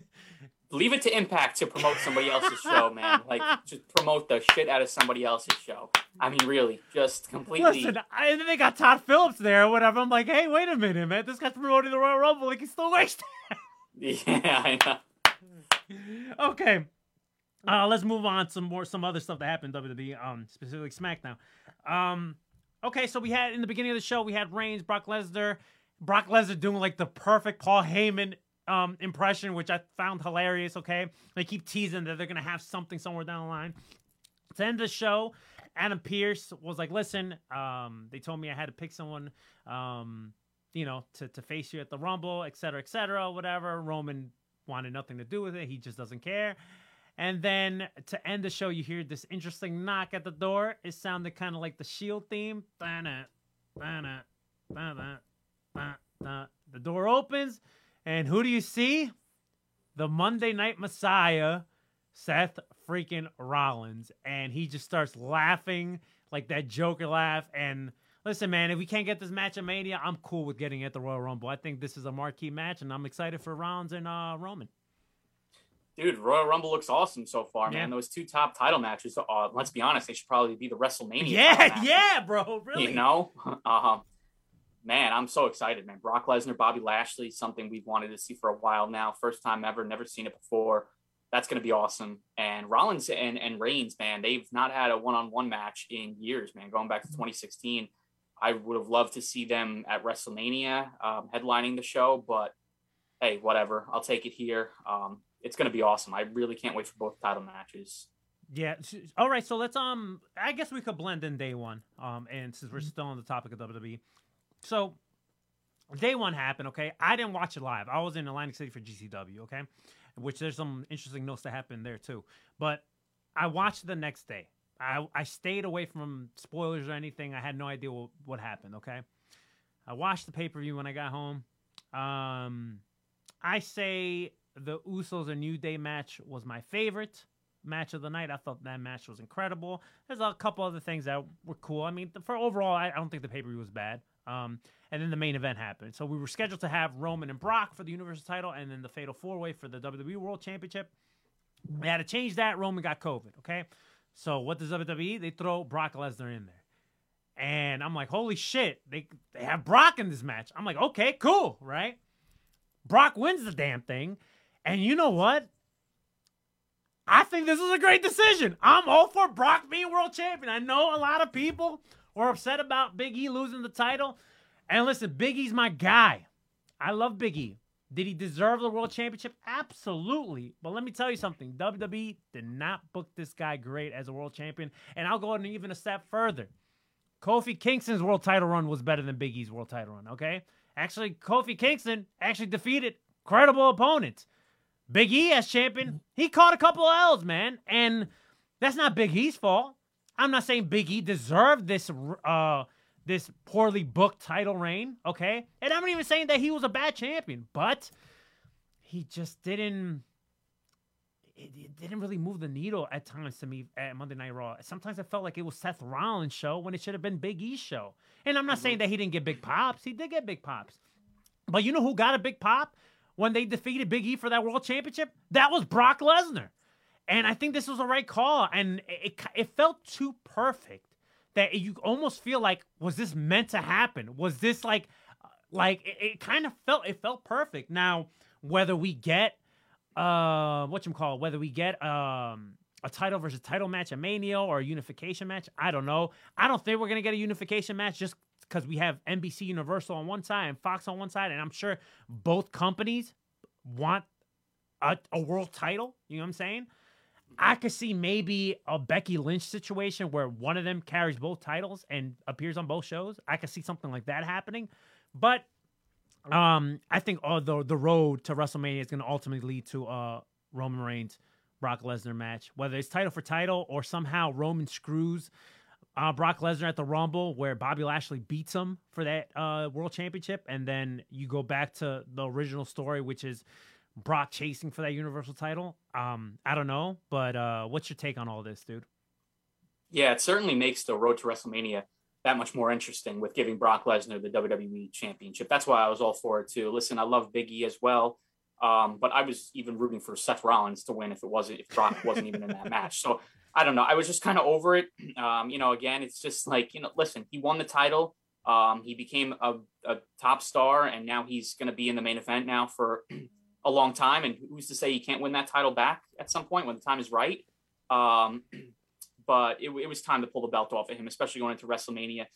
And yeah, man, I don't know if they're going to do title versus title or if Bobby's uh, going to beat Brock, which I think I'm more more for that. I think I would like to see Bobby Lashley beat Brock Lesnar, and then we could get like a Bobby Lashley Seth Rollins match at, yep. at Mania, and then we get Brock and and Roman for for the Universal belt. Uh, but either way, it makes if they do title versus title, I'm still intrigued with that because I just I legit don't know what they're gonna do and, and right. how they're gonna pull right. that off. And like you said, I don't think they're gonna just um, combine the titles. Listen, Roman Reigns has made that Universal title a top title. Yes. Listen, like in the beginning, yep. in the beginning of, of when the Universal title came in, nobody wanted to see it. Nobody took it serious. Everybody's like, eh, nobody cares about this belt. But what Roman Reigns has done with this belt now, it's he's made this into the, like legit the world heavyweight title. Like, and he's made it feel very important. So I just wouldn't just get rid of that. I mean, after all Roman's been through, I just wouldn't get rid of that. Um, and the you know the lineage of that right now, it just doesn't make sense. And then you know if you I don't know. I know people want the brand split to end, but it's just like I don't know, one champion and two different shows. It's just like there's too many people there. Like you need two world titles. You just do. Yeah. Um, so I, I wouldn't do that. But yeah, man, listen, I if you would have told me a few months ago, like I'm even going back to before SummerSlam, that we were going to get Brock Lesnar and Roman Reigns at WrestleMania this year again, I'd be like, Ugh, like I am so over this. But this is one of those times where I'm actually not going to complain because the story is so good. Uh, I'm extremely invested in it. The, with the you know Paul Heyman, you know, tugging them. You know, he's like kind of in the middle of it, and like you know, it's just you don't know which way he's going to side with. Yep. I'm into it, man. So I'm all for Brock and and Roman at WrestleMania this year, and um, like I said, the championships and and the Royal Rumble and the road leading up to Mania is just going to be really, really interesting. I don't know what they're going to do, and that's that's exciting, yeah, man. Like when really you don't exciting. know who's going to win, yeah. where if they do title versus title, where does the Royal Rumble winner right. come into play, right? So it's like it's yep. going to get interesting, and I and I love how I have no clue what's going to happen. If they do the title versus title thing, what I think could happen is you have they could do either or. They could do like title versus title on night one, and then the winner of the Rumble challenge challenges the double champion Yeah. on night two. Like they do with Wrestle Kingdom. Or they could do something where the challenger, like whoever wins the Rumble, challenges what title they want on night one, and then you get the title versus title match on night two or whatever. You could do that too. So either way, it works. And it's funny that we're we're on the topic of Brock and Roman because going back a couple of years ago when Roman was booked as a face, but nobody wanted to see him and everybody was booing him, whatever. Man, we're really tired of seeing like Brock and Roman. Like we did not want to see it on TV. Like God, this is not the match we want to see or whatever. And now, you it's not even an argument. Both Roman and Brock are carrying the WWE on their back. Yeah, yeah, yeah. It- it's it- the one thing I'm like tune in specifically to see now is like those segments. You know. And, and is this the best version of Brock, bro? This dude looks like he's having the time of his life out there. This guy's taking like selfies with fans, dude. Yeah, dude. Who said Brock Lesnar can't talk, man, or shouldn't talk on the mic, man? I want to hear him talk all the time now. He's he's absolutely hilarious. He's bro. His great, bro. Backstage He's segments, like, great. Oh my god, he's killing it, man. And yeah, he's got to be having the time of his life right now. And I'm enjoying Brock Lesnar. Honestly, this is probably the most I've enjoyed Brock Lesnar in a long, long Me time, man. Because dude. when he was champion over the last few years and then barely showed up, man, I was so sick of it. I was like, God, get uh, Brock, go back to UFC, man. Get out of WWE. I'm sick and tired of seeing you. And now, man, I just enjoy the hell out of him. It, it- it's funny how things change, but I guess you just needed that different dynamic because for the longest time, like you said, it was Roman as the face that nobody Mhm. wanted, and Brock as the heel that everybody wanted to see go over Roman. Mhm. It was kind of weird. So now it's the opposite. Now Brock is the ultimate baby face, and Mhm. Roman is the heel. And um, you know, with Paul Heyman involved now, it's kind of just like, man, this, this It's great stuff, dude. It's such It's great stuff, man. storytelling. yeah, It's it really stuff. is. dude. I'm I'm excited. Um, on what we're gonna see, whether in the Rumble, the Road to WrestleMania, and ultimately WrestleMania, especially because we don't know what's gonna happen. That's the excitement that we want from WWE, and that's another thing. You know, as much as you know, it's either lazy booking or man, that's bad creative. But you know, when WWE hits it, they hit it, and Oh yeah. with this Brock and Roman story, I fucking love it, man. And it was a great decision on making them, uh, making Brock the world champion. And like I said, it, it felt too good to be true. Like it felt like, man, this is just too perfect. Like, did Roman actually have COVID? like, or was this just like a Right, thing? Because right. it just felt too perfect, bro. Yeah, right. it's it's crazy too how they like had obviously the plan was Brock and Roman Right. at this pay per view, right? So like if they were doing it here, were they going to do it at Mania again? And like they, this should put like a wrench in all their plans. So now they have to like think of just a, like a, kind of like a detour, or Right. if they're going to go back to the original plan, they have Right. Bobby Lashley win. But. I'm not sure that's going to happen. So uh, you know, like I said, this could blessing in disguise, man. Yeah. Like, I'm not happy Roman's okay. Roman's Yeah, recovered. of He's course, okay. of course, he's of course, he's on SmackDown, so it's good. Blessing in disguise. I love it. All right, let's move on to AEW, bro. Um, did you get to watch Battle of the Belts? I didn't, but I did read uh, No. what ended up happening there. No, I wasn't. I wasn't home last night. Yeah. That's why I didn't catch the Impact pay per view. I did not really care about the battle. Yeah, of the Belts so, uh, very missable. It was one. It was an hour special. Okay, it wasn't like a pay per view quality show. Obviously, for the live crowd, they got a full show. But you know, for for TNT, it was just an hour show. Um, but Sammy G, Sammy Guevara, he uh he and Dustin Rhodes, not Cody Rhodes, they ended up having a match for the interim TNT Championship, which uh, that that's like a first, like you know, um, in in wrestling that I could think of uh, having an interim champion. But you know, uh, he ended up defeating Dustin Rhodes. I heard that the match was good. Now he's the interim TNT Championship champion. Cody Rhodes apparently has COVID, so that's why he couldn't be in attendance and he couldn't have the scheduled match against Sammy G. Uh, what's your thoughts on now having another, uh, I guess, champion in AEW? Uh, to me, it really makes no sense. Um, if Cody was going to be out long term for like four or five months, you know, uh, with an injury or something like that, then it makes a little bit more sense. But um, the guy has COVID. I'm not even sure he has COVID. I saw his Instagram. It said that he's just uh, he has family members that had COVID, so he's isolating. He's going to be out for you know a week, two weeks tops. Like uh, he'll be back. So for to, for them to put an interim belt on Sammy Guevara just to have Cody come back to have another match where Cody beats him again. Uh, just seems kind of pointless to me. But I guess they really just backed themselves into a corner here where they didn't really have any other titles to put on the line. So they just wanted to, you wanted to make good with the live crowd to, to give them a TNT title match. And I guess that was just his thinking behind that. But, um, you know, this show, I don't really know why it had to happen. I don't know if, if TNT uh, wanted this show. Just for an Um, hour, dude. It should have been like a two-hour special yeah. or something. even in the hour it, it was like not even just that it's kind of just like it was weird timing too because you just had the tbs debut on wednesday night you had the world title on the line you had the tag titles on the line and i'm not complaining if they did because you know i was there and it was a great show and i Yeah, enjoyed yeah, it yeah, Great i'm show. glad to see those Great- matches Great but first like dynamite of wouldn't year. you if you knew that you had battle of the belts a few days later why wouldn't you hold off on danielson and hangman for Right, battle of the belts and jurassic express versus lucha bros at this show instead. So like weird timing on the show, you know? And then also, I think when we first heard the rumblings of like they're gonna have like their own um, Clash of the Champions, it's gonna be called Battle of the Belts, right? I feel like people thought it was gonna be more like you remember when AEW's first year before they they went on air on TNT with Dynamite. Remember the special they had? I think it was Fyter Fest. You remember that? Remember Yeah. how it was like it felt like a pay per view, but it was free for like anybody Yeah, that signed yeah. for the BR Live app or something. It was free. I feel like people felt like it was going to be something like that, like a special, like an actual special that felt like a pay per view, a little over two hours, etc. It wasn't that. It was just like an hour special. Like it was, it was pretty Yeah. much, you know. Yeah, yeah. It was like I said, it was it was pointless. I don't even know if I have it on my DVR to be honest. And if I do, like I'm probably not gonna go back and watch it. Let me tell you like, something. I don't have it on my you know. DVR. I thought it recorded, Yeah. I didn't, but I was like, hey, whatever. Yeah, like for what reason, you know? Uh, but you mentioned Hangman Page, uh, Bryan Danielson. Dude, they put on another fucking banger Wednesday night, man. I, I I love this match. I still like the hour Broadway a little bit better, but um, this match was incredible, dude. The the finish was dope. Both dudes busted open. Like Bryan Danielson looked like he was in a death match. The you know his face, it was nuts, man. Loved this match. Uh, I thought it was great. Um, how was it for you watching it live? Yeah, honestly, I I may be biased because I was there, but uh, I like this match a lot better than the first one. I just feel like there was more action. I feel like um, you know, it was just it was they it was paced a little bit better. Yeah, Um, it was kind of very obvious in the first one that they were going 60 minutes. Like they really took their time. They they told like two different like they it feel like they had two different matches in that whole entire hour. And I'm not saying it, that was, it was bad or anything. It was awesome. We had it on our list, obviously, of Mhm. top matches of the year and everything. It was great. Um, but this one just felt a little bit more action packed, and I was I was into it more because like uh, you know I, there was there had to be a winner this time. There was going to be a, a clean winner, so it was kind of just like it was just a little bit more interesting to me, and I just love the finish. I love you know the blood and everything. Uh, Bryan looked like a freaking badass. Uh, Hangman freaking shined in this match.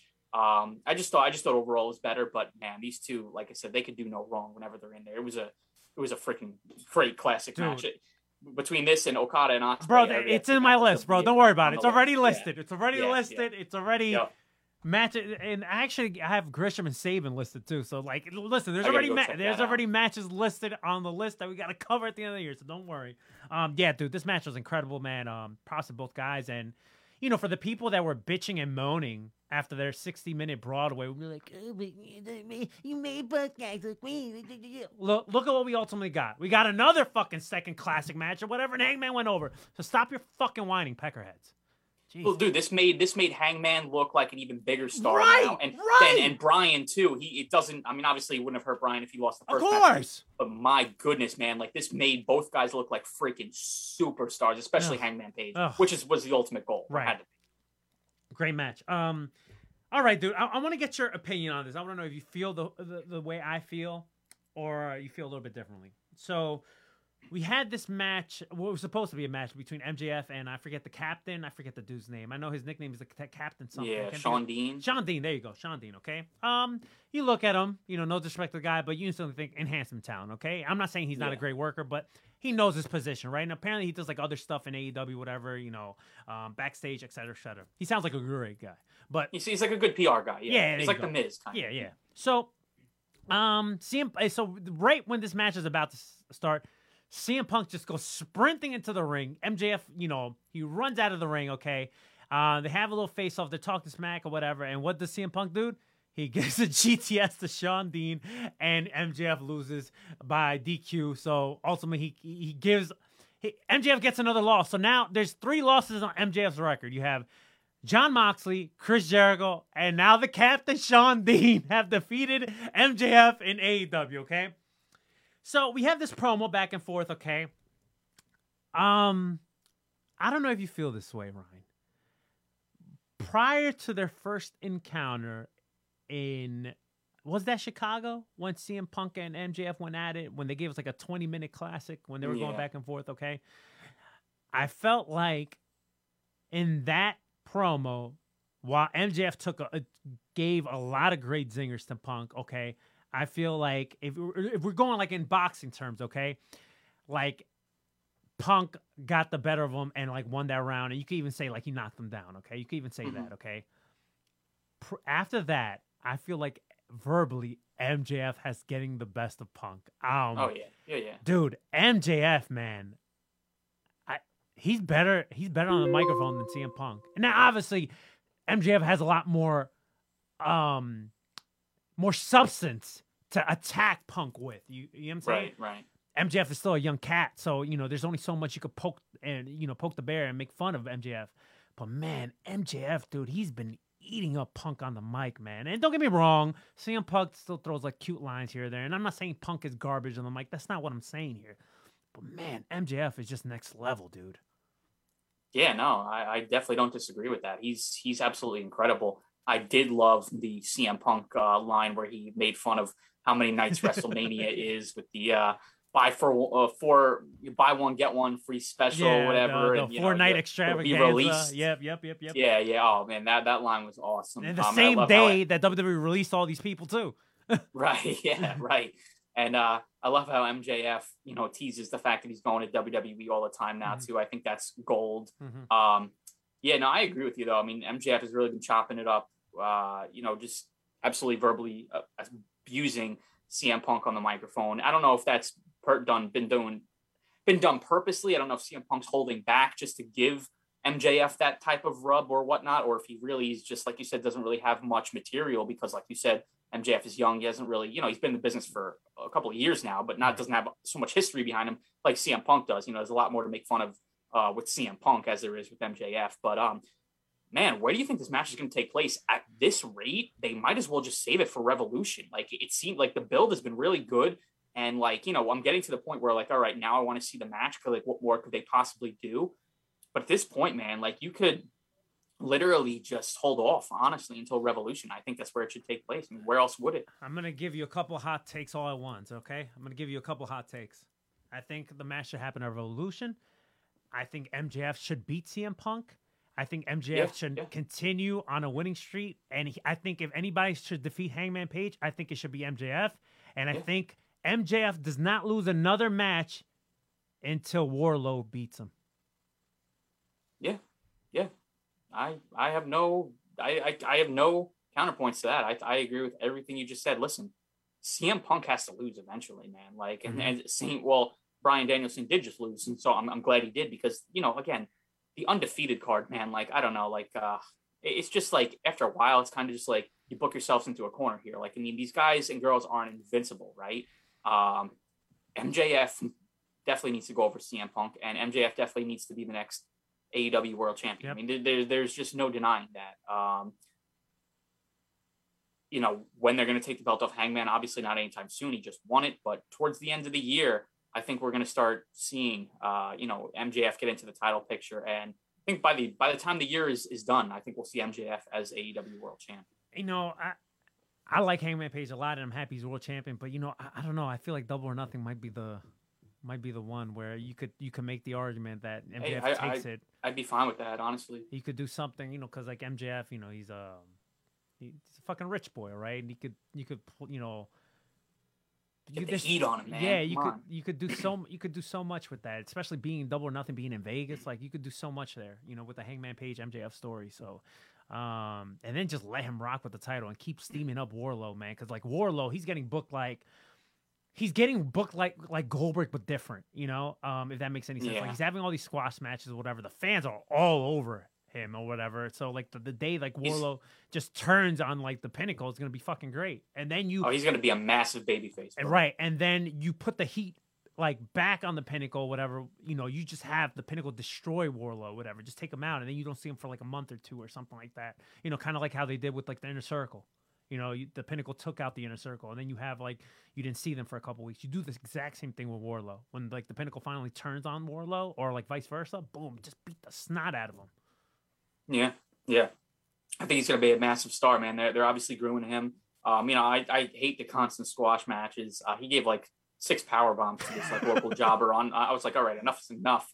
Um, but you know, I understand what they're doing. They're, they're Right. you know, It's very Goldberg esque, very Goldberg esque. Yeah, yeah. They're uh, they're really and you know, obviously uh, MJF throwing Wardlow uh, at CM Punk this week and stuff like that.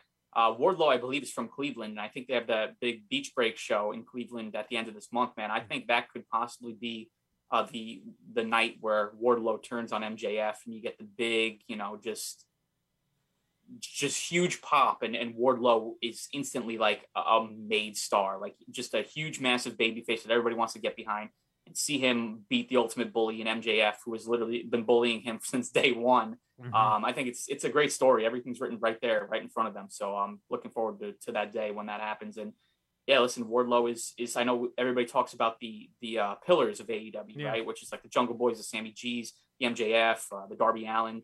Uh, but Wardlow is is in that conversation of young talent that I think is going to be Don't massive. forget Britt uh, Baker. massive futures. Don't forget. Britt Baker. She's definitely a and uh, Britt Baker. Yeah, Yeah, she's the fifth one. pillar. Yeah, she's the fifth pillar. All right, uh, more on um, AEW.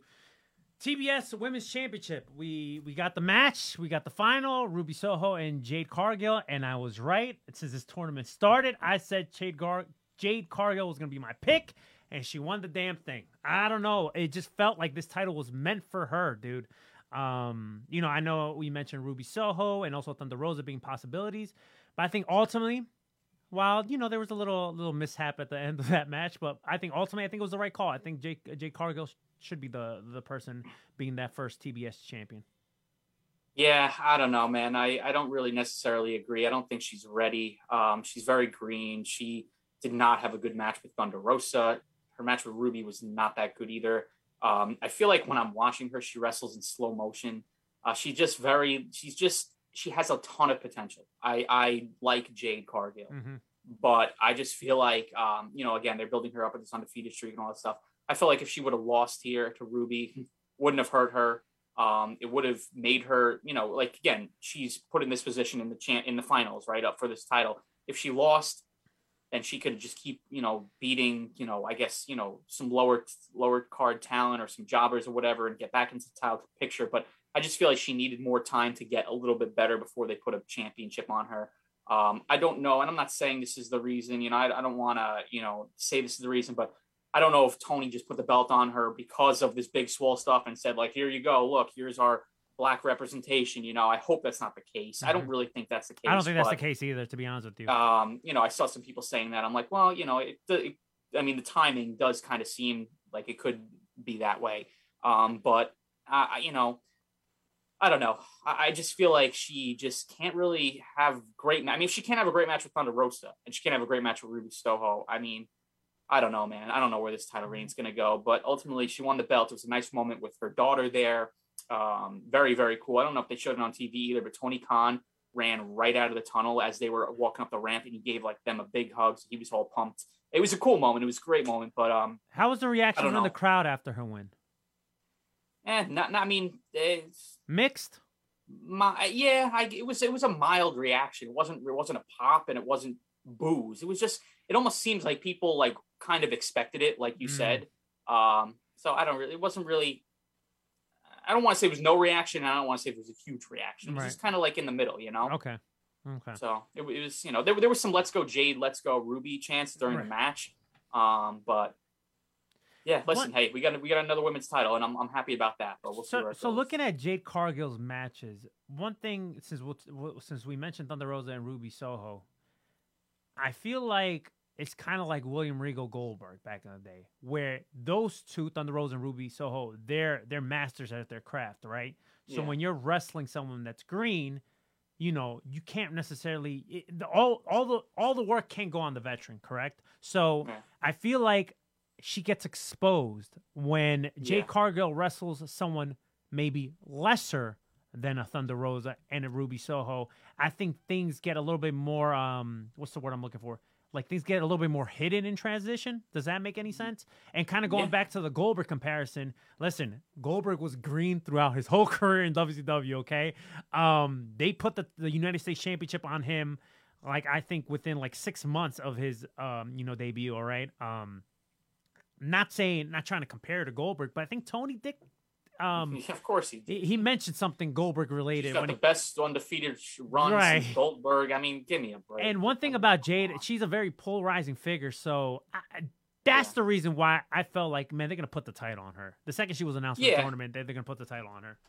Yeah, yeah. I mean, I wasn't shocked. Um, you know, I, I, I thought Thunder Rosa was uh, uh, had a good chance, and then I thought maybe we'll, they'll they'll put it on Ruby, kind of like what they did with Jericho when they put the world title on him. Like, you know, an established Right, veteran, a star in the business. You know, I thought maybe there was a chance, but uh, wasn't surprised one bit that Jade won it. So we'll we'll see where her, her reign goes and who she feuds with and everything. I'm just I'm happy there's a, a secondary women's title now. I think that's going to be really cool. Um, all right, main event: Lucha Brothers, Jurassic Express for the tag team championship. Listen, on TV, I thought this match was really, really good.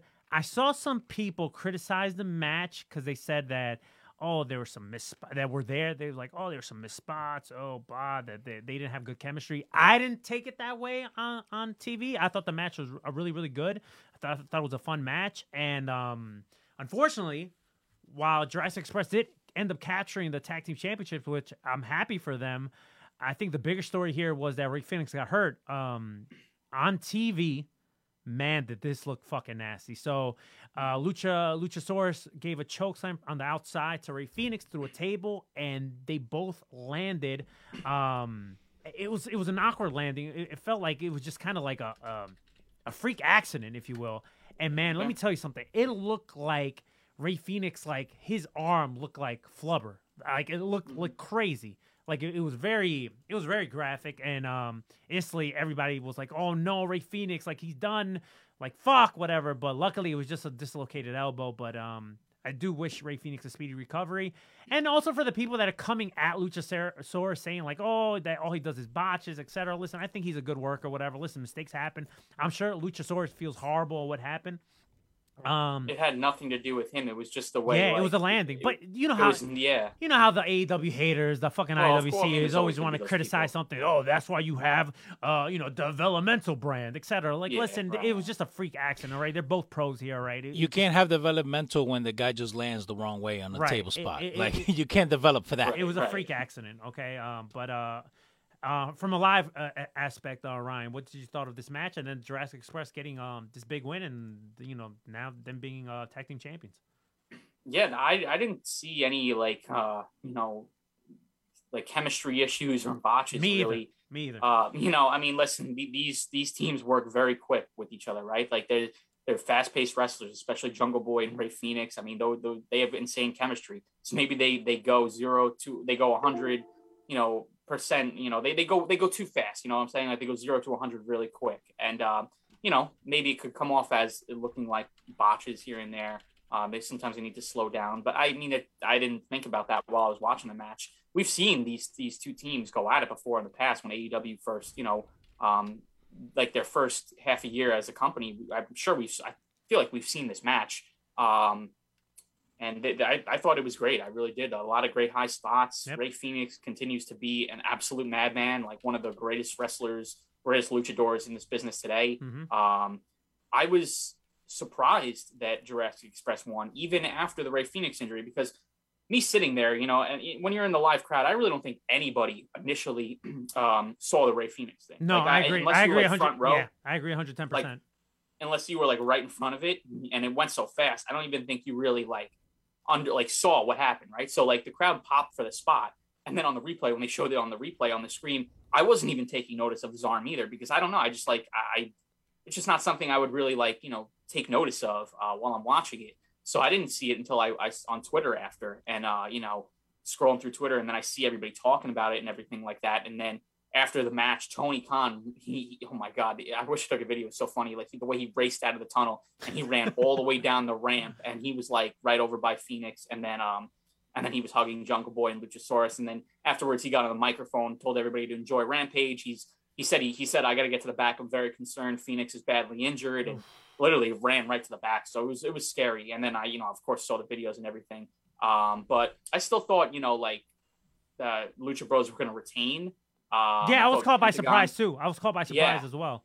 But then I, you know, I don't know if they they called an audible necessarily, um, because obviously, listen, you see His- that Rey Fénix thing, you know, Jun- either way, whether they retain or Yeah. not, he's not going to be around. Jungle title, Jungle so- Boy's mom and sister was in the crowd, like, and they put the camera on them. So I instantly Okay. was like, no, this was this was meant to happen.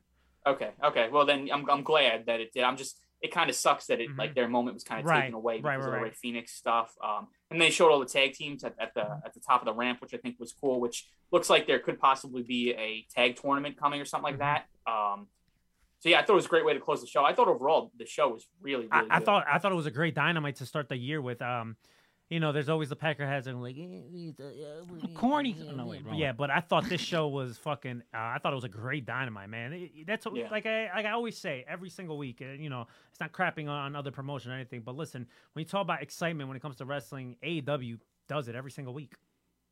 Yeah, yeah. All right, um, something. I hate to say this, dude. I really do. Um, I really hate to say it. Oh, you know what? One last thing before we move on to uh, the next topic I want to talk about. So th- there's been some rumblings, um, because now that Jurassic Express won the tag team champions, the, the biggest question is like, where's Marko? So there, there was a, there was a, um, it was reported that Marko is still with AEW. Okay. Um, th- it was first reported like early in this week that he's still resting. He's resting on some like injuries or whatever. He's working on some injuries, but now we're starting to come. Uh, more things are, are coming out that you know he's still on an AEW contract, but it's possible that he's not going to get renewed. And this is something that that we've talked about a lot on this show. Is if AEW continues signing these talent, there's going to be a crossroads eventually where some of the AEW originals, if you will, they're not going to be getting new deals. And, you know, I like Marko, but at the same time, is like, are you just going to get given a contract just to kind of be like a kind of a hype man for Jurassic Express? Because clearly they, they, they moved Christian Cage to that role, right? I know. Um, it's like, you know, Marko's son, you know, he he got like the the the ooze from the Teenage Mutant Ninja Turtles movie, then he became Christian Cage, you know. um, um, and then you think of like the Joey Janela's of the world and etc. Like, are they going to get new deals when their contract is up? And um, you know, if Tony keeps on signing these guys, and apparently he's he's, he's teasing that there's going to be another big one coming up, um, you know, guys like Marko and Joey are not going to get new deals. So, what, what's your thoughts on this?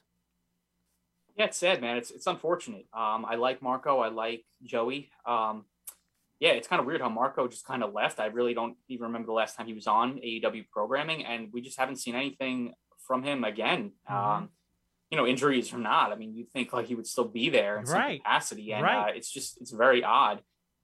Listen, it's like I said, it's unfortunate. Um, you know, well, somebody like Marko Stunt, right? Like he he got signed probably way earlier than he probably should have. He's still very young Mhm. um, not really many years in this business, so he's lucky he even did get a deal with AEW in the, in the first place.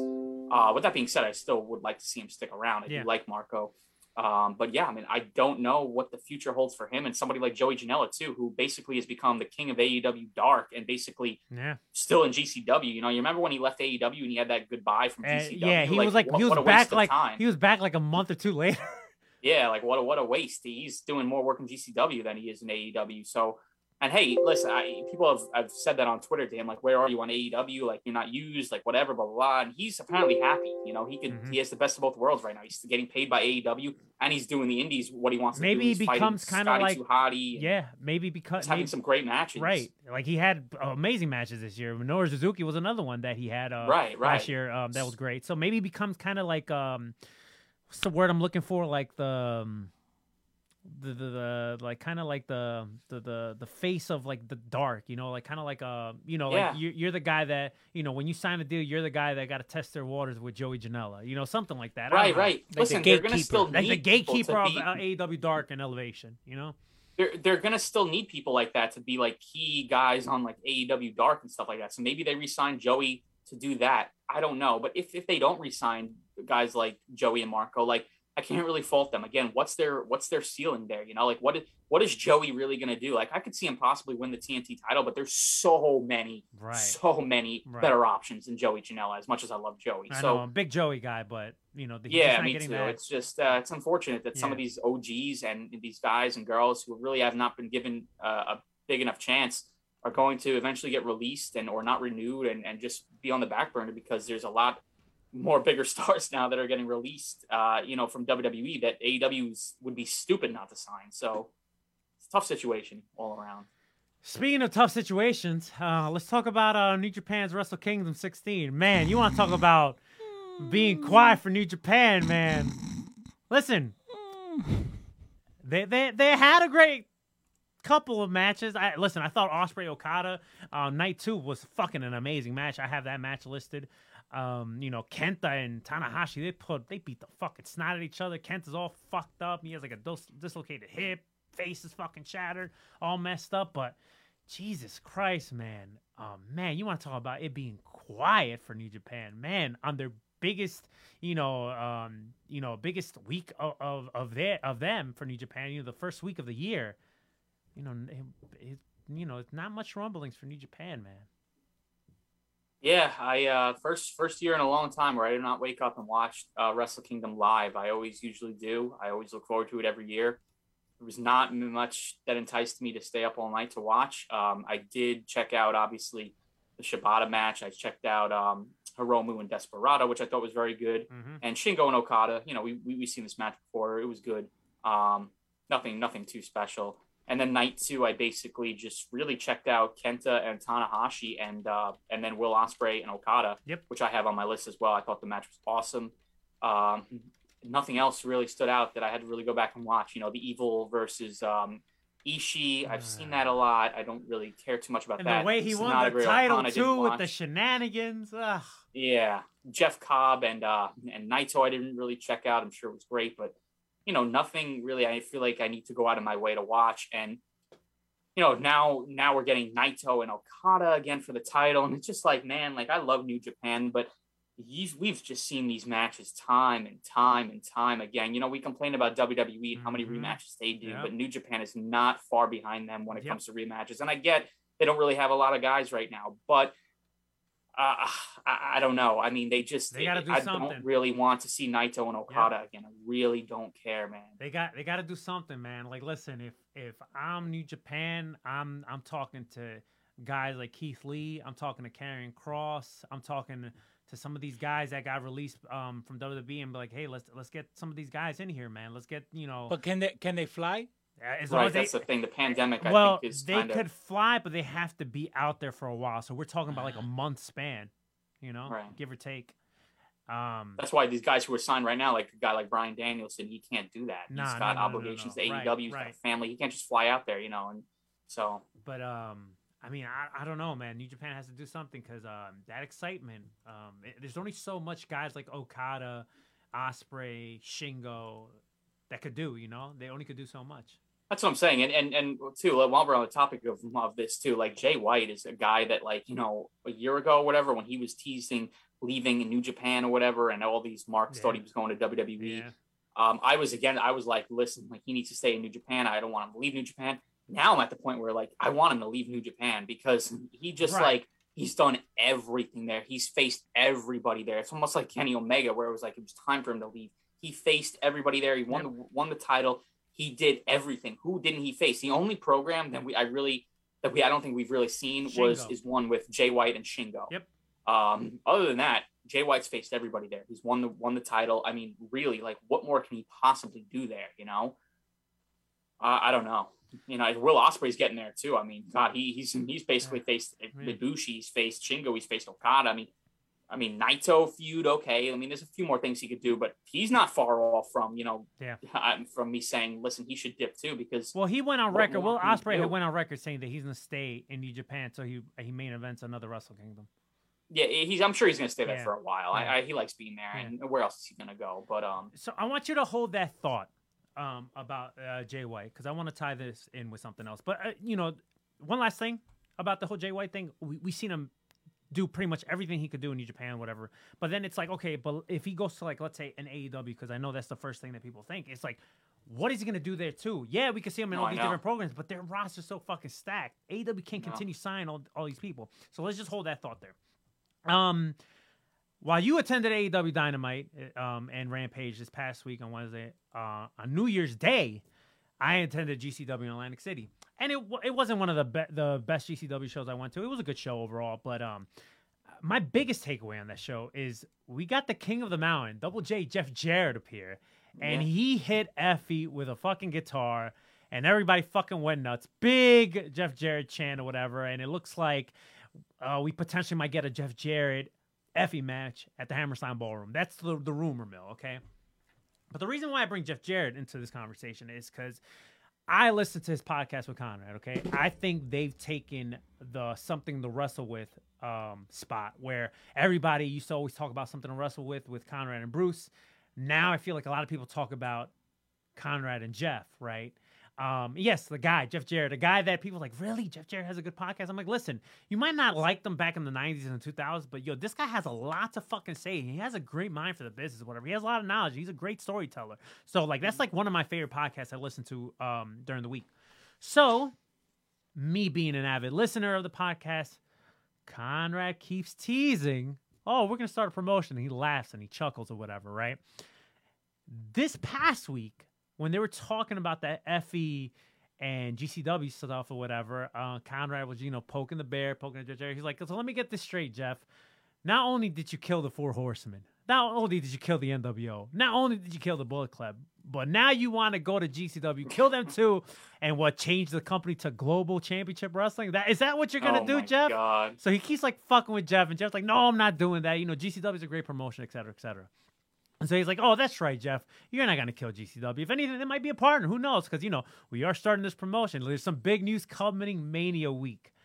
I think Conrad is doing this by design. I feel like he's not joking around. He's teasing. I think something is gonna happen, and if the if the rumors are true, and not the rumors, but if if what he's saying is true, around Mania season, we're gonna get this new promotion. I feel like guys like Keith Lee, I feel guys like maybe even Jay White could sign to this new promotion. Conrad's a very, very smart man, and all the, the these talents they're all over the place or whatever. That we don't know what the future holds, and not everyone could go to AEW. And listen, Impact has a stack roster as well, whatever. And maybe companies like NWA and MLW, some of these bigger names, like, do I really want to go there? I feel like if Conrad and Jeff do start this new promotion, man, listen, these towns could go there, man. I think they could start something right. And, and Conrad, you know, when it comes to business aspect, he can handle that. And Jeff, from a wrestling mindset, could be there. And listen, even with talents like William Regal that that that that left WWE, if he wants to still continue playing a part in the wrestling eh, in the wrestling world, why does he have to go to AEW? He could go to this new potential promotion and give a hand to Jarrett and Conrad. Listen, the Road Dog got released. Guess who's really tight with the Road Dog? Jeff Jarrett. Okay, Yeah. so I have a funny feeling that this new promotion is going to happen, bro. What, what's your thoughts on all of this? I think I think it's time. I think they do need another promotion. Listen, there is a lot of promotions out there. Whether it's you know, obviously, I'm I'm I'm kind of not really talking about WWE and AEW. I'm not even really talking about Impact. I'm talking about NWA. I'm talking about MLW. But like, are those those companies aren't moving the needle? Like those companies aren't that big where a guy like Keith Lee or a guy like Jay White would really go there to Mhm. like be like seen. You know what I'm Right. saying? So like if this company gets off the ground and running and it's like, you know, they get a TV deal with like, I don't know, like, you know, a Paramount Network. network. Paramount yeah, Network. some yeah, right. Which is formerly that. Spike TV. Right, right. Um, man, like I'm, I'm all for it, dude. I really am. I, I just feel like I want to see these talents like Keith Lee, um, you know, like a Jay White, or even like any of the other talents that Mhm. got released, like all the women talent or whatever, that can't go to Impact or AEW, whatever. I would love to see them being featured in a new company that's on a TV network that you know has no problem selling tickets and merchandise and everybody you know people want to watch it you know because like i said like mlw is just not a company people really talk about you know nwa it's like it's just not really a company people talk about so i think we need another company that's like well known that like people like top stars are willing to go to for decent money and to mm-hmm. be seen on a, on a decently big platform so man, that's it's it's exciting, man. I'd be all for it because I think it's time. I think with the amount of talent that's constantly being released and it's still not over with, man. Like the, I'm sure WWE's gonna continue this cycle of releasing talent, and you got some of the top names out there, and now you got some of the top coaches and executives, like you Right. said, Road Dogs and Scott Armstrongs and. Um, you know William Regals and you just like all these, all these. I mean, Scotty 2 Hotty too. Mhm. Like I know he wants to wrestle now, but like he was, you know, he was doing. Yo, he put on a time. bagger with Joey Janela this past week Yeah, in he did. AEW. Yeah, I saw that. It He was looked fucking great, bro. Yeah. I saw the highlights. Yeah, it looked awesome. The people were going Um, crazy. yeah. Yeah. Listen, I think it's time, man. I, I would be all for it. Ah, yeah, me too, man. Um, You you need you need competition in order for people to step up their game. So you need that extra company. right. You need that that impact, that ROH. You need those people that make noise because that's the developmental. WWE may say they put it together, they put it together. If you look at their roster, WWE right now, how many of those guys came from the indies? How many of those guys came from ROH? How many of those guys uh, stepped on Impact? How many of those guys have been around? So you need that extra company. Jarrett started TNA. Him and his pops, just fishing. They started TNA. Whether you want Dixie or not, they're the ones that started. They're the ones that had the vision. Mm-hmm. So if he wants to start something, forget that that G whatever shit that he was doing, because that was other people involved. You need guys that that like the business, that know the business, and they know how to make and put matches together. And So- I feel like Jarrett and Conrad also had that mindset where they'll be part of like you know the Forbidden Door slash now they're calling it the multiverse, where I think they will be willing to work together with other promotions or do like some cross promoting, et cetera, et cetera. I think they're in that mindset as well. So, um, dude, I, I'm. I think I think it's gonna happen, bro. I think around Mania season, I think they're gonna make a big announcement, and bro, it ju- I just I just can't wait for it, man. I'm, I'm curious to know what what the name of the promotion is gonna be. I'm curious how they're gonna do this. I'm curious who they're gonna try to get, but um, I, I have a feeling that it's gonna happen, bro. I think we're gonna get another promotion, man. And Conrad is the smartest person in wrestling. I just feel like they just need to make sure, like I said, with the TV deal, I think that's huge. I think a TV deal is key, Mhm. and they they have to make sure that if I mean, listen, they want to you know start up a promotion like an indie promotion, whatever. Like if that's what they want to do, that's fine. But I, if they want to make this big, you Right, we need a and, and brand, make an like- impact right. business. It needs to be a, a yeah, like it needs to be taken serious. Yes. It needs to be on TV, and they need to start off by signing somebody like Samoa Joe or a Keith Lee or a Karrion Kross, like huge names to really Mhm. establish themselves. And like you know, screw it, put it on a Tuesday night at eight o'clock, man, time slot or something. If you can get a network, whatever. Who cares? Straight- People would watch it over NXT. You know, just Yo, imagine the first episode of this new promotion just fucking wipes the floor off NXT. and it's Keith Lee, and it's Keith Lee in the main event with like Karrion Kross or something like that. Or, Bro, oh my Yeah, god, dude. man. Honestly, like that, I I just think that's key. We don't need another promotion that's Right, like right, right. MLW, Right, it's right, like right. MLW. It's there, it's floating, it's floating Right. around. They do like you know they have shows are on the Right. Northeast here, and they're on TV occasionally, but like nobody's seeking, Right. Nobody's going out to look and, for and, I- MLW. and I feel like uh, more of a promotion like MLW and I'll even throw NWA. I feel like the the the um, the intention there is like, oh, I want to go to the show live. I necessarily don't want to go back and watch it on TV. yeah, yeah, yeah. Yeah. You know, but like, yeah, dude. Watch, them, watch them get put in like on the three o'clock Nebraska feed. Nah, come on, man. Nah, Conrad. listen, Conrad's a smart guy. He would never. He would never allow that. He would never allow that, dude. Man, um, listen, Conrad J- and Jarrett started their own promotion. That that to me, that sounds very, very intriguing.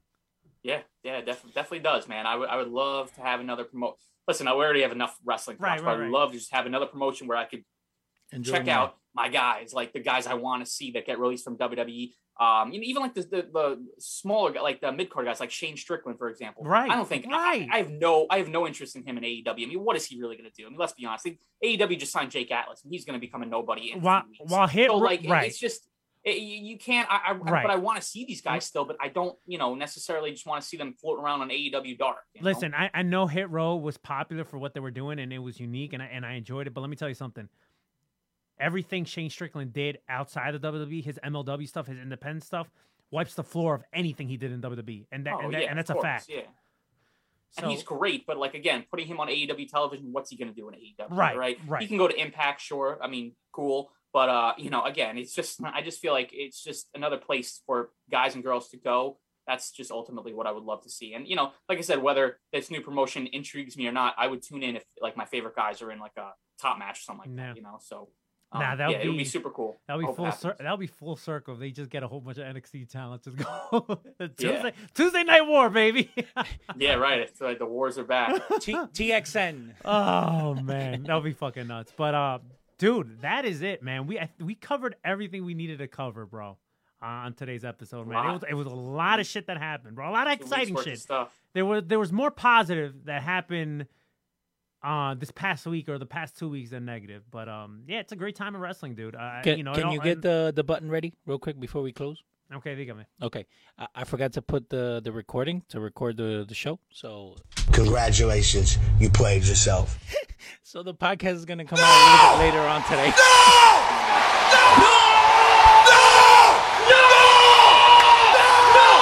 La puta madre que te parió, hijo de la remil puta.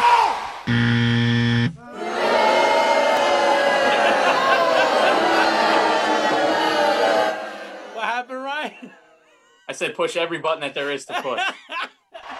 If you actually think, Yes. if you actually I'm the think right guy. I was just the right guy Yes. at the right place, at the right button. at the wrong, at the No, right no, time. wrong button. Wrong button. Let me say it one more time go ahead. so you completely understand, McMahon. Go ahead. Go ahead. I If you camera. actually believe in I your was fixing mind, if you actually think I pressed the that I was just the right guy, and I forgot to press it, and I never recorded.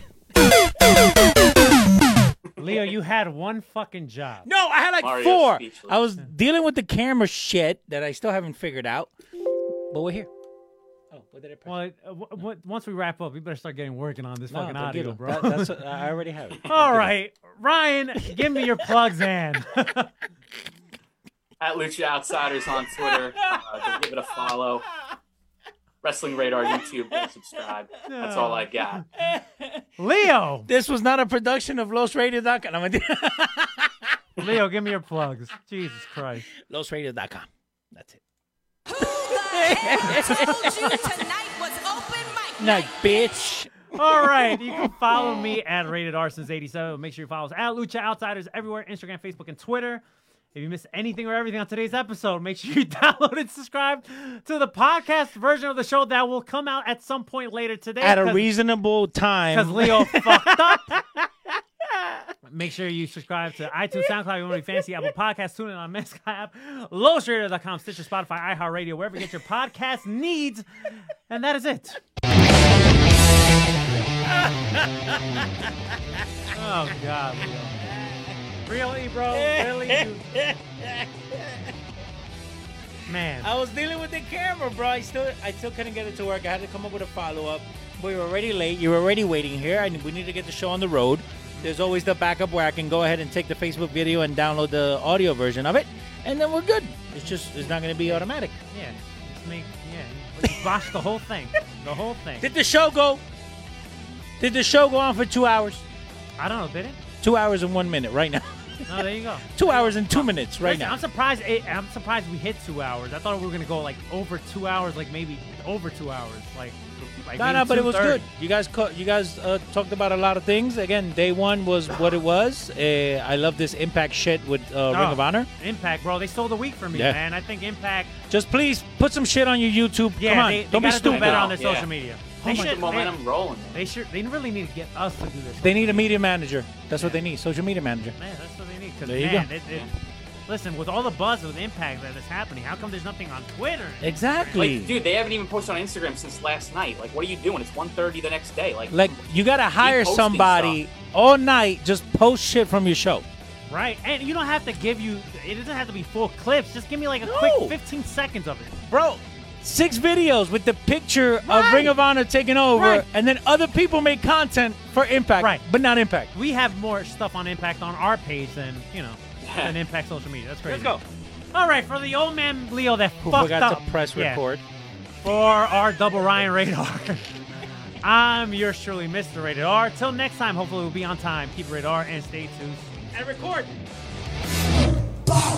Mm and good night, bed.